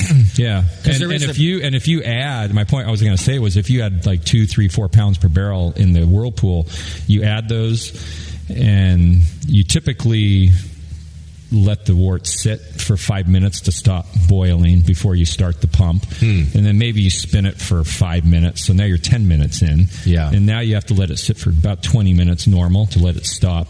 You know, vortexing and center, you know, and then going in the centrifugal motion. Yeah. Now you're 30 minutes in. And then at minimum, you're 20 minutes on your wort cool down. But really, most breweries are 30 or 40 minutes. Now we're almost, now we're an hour. Now we're an hour that those hops are isomerizing. So not only are you losing the aroma, although there's a lot of small breweries that are doing some really cool techniques about cooling the wort down and whatnot, but you are also now susceptible to bacteria once you get below 180. Right. Um, but anyways, let's say you're And DMS surpass too, that, yeah. Um, but now you're potentially in contact for an hour maybe a little under, maybe a little more, and you're isomerizing, and you're easily getting 40, 50 BUs. And yeah, it's a different type of bitterness, Mm-hmm. but it's still bitterness. Mhm. And then you think back to Sierra Nevada Pale Ale, it's about 35 BUs. Right. Most of these hazy IPAs have more BUs. That's interesting. Than, than Sierra Nevada has. I Sierra Nevada Pale that. Ale. Yeah. So, and yet, and like, I, lo- I still love Sierra Nevada Pale Ale. Me too. There's nothing like after like mowing your lawn or being outside doing something. It's hot and like Sierra Nevada Pale Ale right from a bottle. To Or me, a I love can. that. Or a can. There are two just beers like- in my fridge right now. There's beer. a six pack of Sierra Nevada Pale Ale Mm-hmm. and two bottles of Beatification that I picked up when I came here uh, when you guys weren't here. No, not Oh, even the last first week. time. When Yeah, I just yeah. made it to the gift shop and Yes. I bought three, so I drank one. I'm holding on Yeah. to two. And Sierra Nevada Pale Ale. That's what's in my fridge right Yeah. now. It's we great. always have pale ale in our fridge. Yeah. Still, it's just such a great go-to beer, and Mm-hmm. it's really clean and the bitterness. And um, but you know, again, I'm I'm not knocking anyone, but Sure. I do find it interesting that I hear a lot now that I don't like bitterness, but yet. Most Right. hazy beers are even more bitter than Sierra Nevada Pale Ale. It's a good point. Like I said, you're changing my vocabulary. Yeah. Well, and I feel like when you add those old school hops in, even to a hazy beer, it really helps the shelf stability come together. That's interesting. We do a we do a beer that's really um, it's called Swamp Angel. It's like bittered like a regular IPA, but it's done with a hazy yeast and it's done with some juicy hops and some old school hops, and it just it does all the things, but it has great shelf stability, much better than a beer that you're just doing a whirlpool hop on. Right. Yeah. We we did a uh, we have a our main hazy beer now is Mind Circus, and then we have Tempo Change. Tempo Change is interesting because it's hundred percent public grown varieties. Ninety nine point nine nine nine percent of hazy beers are made with all private hop varieties that are designer hops owned by certain growers. Nothing wrong with that. Yeah. a lot of them owned by Yakima Chief and you know Mosaic, Simcoe, uh, Citra. You know, Amarillo is owned by the Gamaches, um, but those are all private varieties. And I wanted to do something with all public varieties, and so that's how we do Tempo Change. Our other, so that's got Crystal, Centennial, Chinook, Brewer's Gold, and the only new hop is Cashmere, which is a really cool hop that's got this Yeah. really nice lemon lime quality. And then we did one other hazy beer as a one off. It was called CFJ 90. CFJ 90 was the experimental uh, name number for Centennial back in the late 80s. Okay. And so we did a 100% Centennial uh, hazy beer, and that was that was about three years ago, two years ago, and we're a lot better at making hazy beers now. Yeah. So I'm curious to now come back and make CFJ 90 again with the techniques we're now we now know that are better. But when when we started making hazy beer, we couldn't make them hazy like Natalie was saying. They would fall clear. Oh. I was like, I cannot make this thing hazy. Yeah, you're How too are these- good at clear How beer. are these kids stay. doing it? Yeah. I've experienced that actually with breweries that I really know and love, and I go buy their hazy beer, and and and and by the time I poured it in my glass, it's not it's not really hazy either. It's so it's kind of a challenge to get that too. We had two batches Well- ago of Mind Circus that just like fell clear. We did Really? it identical, exact the same. We still never figured out why Oh. it fell clear. That's How did it taste? Did it taste better? Not according to you. That's right. Well, listen, Beardy, I did uh, set you up uh, with a very challenging challenge. Um, However, I will never let you live this down. So my takeaway is, is I know really- you're going to twist this into well, so you can brew a clear beer that tastes like a hazy beer, which I've said before. Oh my god! But The my takeaway is- is, that New England brewers just suck because Vinnie can brew a West Coast Oh, no. New England IPA better Right. than the New England IPA guys. Right, I'm, can. we're going to New England. I'll take weeks, I'll take too. that as a takeaway. I'll, Yeah, I'll cheer yeah. for that. Great. Uh, no. He's up we- in the can of whoop ass right now. Yeah. We love you in New England as well. Yep. Um, still, though, I'm probably going to cut out a soundbite. You know how I don't like the soundboard that, that Moscow uses and everything? Mm, okay. I, I might have to soundboard this one and always be able to just play the button every time you and. Uh. Well- I so wish JP was here too. I should have forced him to come. Yeah. because it's these two together. Every time Hazy comes up, uh, you can't see it on the radio, but the eyes roll and the comments and the everything. and I'm just like, look, if, if the beer's good, it's good. I don't, I don't give a shit. I don't think that much about it. But these guys do. I wish he was here too. That's but Yeah. But that was perfect, Vinnie. You're amazing. we were just sitting at the bar, and I had mentioned it, and he goes, "Oh." I have this beer that's like our hazy but not hazy beer. Hmm. And we have our hazy beer, and instantly I was like, I'm making Beardy do this. And also, if we were really scientific, Vinnie would have spun this beer in his centrifuge, and then we Right. could really tell. Yeah, right. Do a three-way taste. So this isn't really a scientific test. Yeah. So I still That's stand fine. by all of my recorded statements. That's fine. This will be the only recorded statement ever anyone cares about. this will be the first button one on your soundboard. All right. Well, it's it's been a, a wonderful and amazing day at Russian River Brewing Company here in Windsor. Uh, the Koelschip is uh, my new office, so thank you for uh, having us in here. It's beautiful. I'm gonna do, I'm gonna take some video right now when we finish, so I can put this on our YouTube page, and y'all can see the beautiful room that we're sitting in. You can go to uh, RussianRiverBrewing.com. There's probably photos uh, of the entire brewery there, Yeah. including the open top fermenters that we've been talking about. Mostly Uh, on our social media. On social So, media? yeah, Okay. yeah. We're in the process of revamping our website right now. It's up and live, but there's more Okay. more content coming soon. But certainly, social media, Twitter, um, Instagram, and Facebook has lots of pictures, and I'll post some pictures from. Uh, I think we have a YouTube page. Don't Oh, we? we have a new YouTube channel too that have a lot of construction Yeah. videos and stuff. Wait, wait. So did you take the what you were showing me earlier? Was it time lapse of the koelschip being filled Today, yeah, I posted Today? that today that to, to promote the show. Perfect. Yeah. Can I have it too? I Yeah. want to Oh, see yeah. that also. So Yeah, let, let me get can- that, Yeah. and I'll put it on our, our BN stuff Yeah. too, because I want everyone to see it. And That's pretty cool. I'm excited that uh, w- whatever you end up labeling or doing this beer, God, I hope it comes out good. I'm just excited. I'm just excited that we were here for Yeah. it. Right. Like literally in. We were almost in it. Right. I might have dipped my beard in it when Vinnie No, wasn't how dare you? Yeah. He That did take the happened. stanchions down at one point. Right. And I was like, "Don't do that." Well, I thought that was my invitation to do it. They were up before, Yeah. and then they weren't. I'll share the photos of you like backs, like waiting, Doing backstroke across. Yeah, it'll be great. Uh, it's been really a great day. Thanks Thank for you. having Thanks us. for coming up. So much fun. Yes, it's so fun. I'm now going to party all night in your parking lot. That's great. there. It's fine. so, okay. Uh, Teresa, thanks for being here. Uh, that was a lot of fun, and I appreciate you coming all the way down to do this. And thank you for the I- beers. Oh my gosh. Appreciate it. I can't I had wait for you Steven pick to them up, and uh, they they're probably already passed out to all the brewers. Awesome. They probably took them home. They're drinking them right now. That makes my heart sing. Yeah. Brought some Crooked Lane Yeah. beer all the way from Auburn. Uh, Beardy, as always, you're a good sport. Yeah, you know, I mean, you didn't embarrass Teresa, so She's not ready Fine. yet. Oh, That's, okay. on the, that's the next show. All right. She's not ready yet. She's this is what your third, second, second, third show Yeah, with it's my so third show. I don't start embarrassing until the fourth, at least. let's go. Let's consult the archive. It might have been earlier for me. yeah, but you don't count. Oh, okay. Nobody likes you, Beard. That- right, that's still true. All right, Bevo, good job tonight. Whatever you did over there. I did things. Yeah. Uh, uh, thanks again to Vinnie and Natalie. Uh, you, share this show with your friends. It's on Google Play. It's on iTunes. Uh, you can watch the video of the whole thing on our live stream page. Just go to live stream and search Brewing Network. We got all of our shows are live there. And um, and like I said, go to YouTube and I'll put video of where we're at. Um, thanks again, everybody, and uh, we'll see you next time. We're back in the studio uh, next week, and um, With Ghost Town. with Ghost Town Brewing Company. Thank you. Uh, out of out of Oakland or Berkeley, I think. Um, that'll be fun. Although we will still be riding high on this show, I'm sure. Yes. from, from being here. We'll have just gotten time. back to Concord right before the show.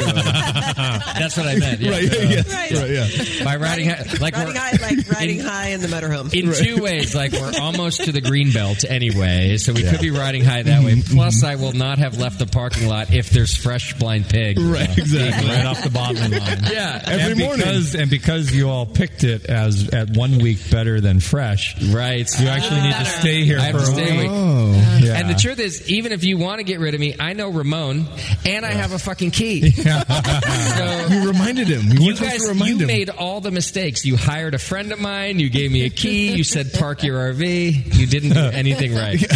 Welcome to Windsor. Yeah, yeah. yeah exactly. I'm a new Windsor resident. All right, everybody. We'll see you next week. Uh, next week on the Brewing Network. Cheers. Ah, yeah, yeah, yeah. JP's funny, he's balding, he's homeless and rude. The brewcasters love him and gay guys do too. Ah, yeah, yeah, yeah. JP's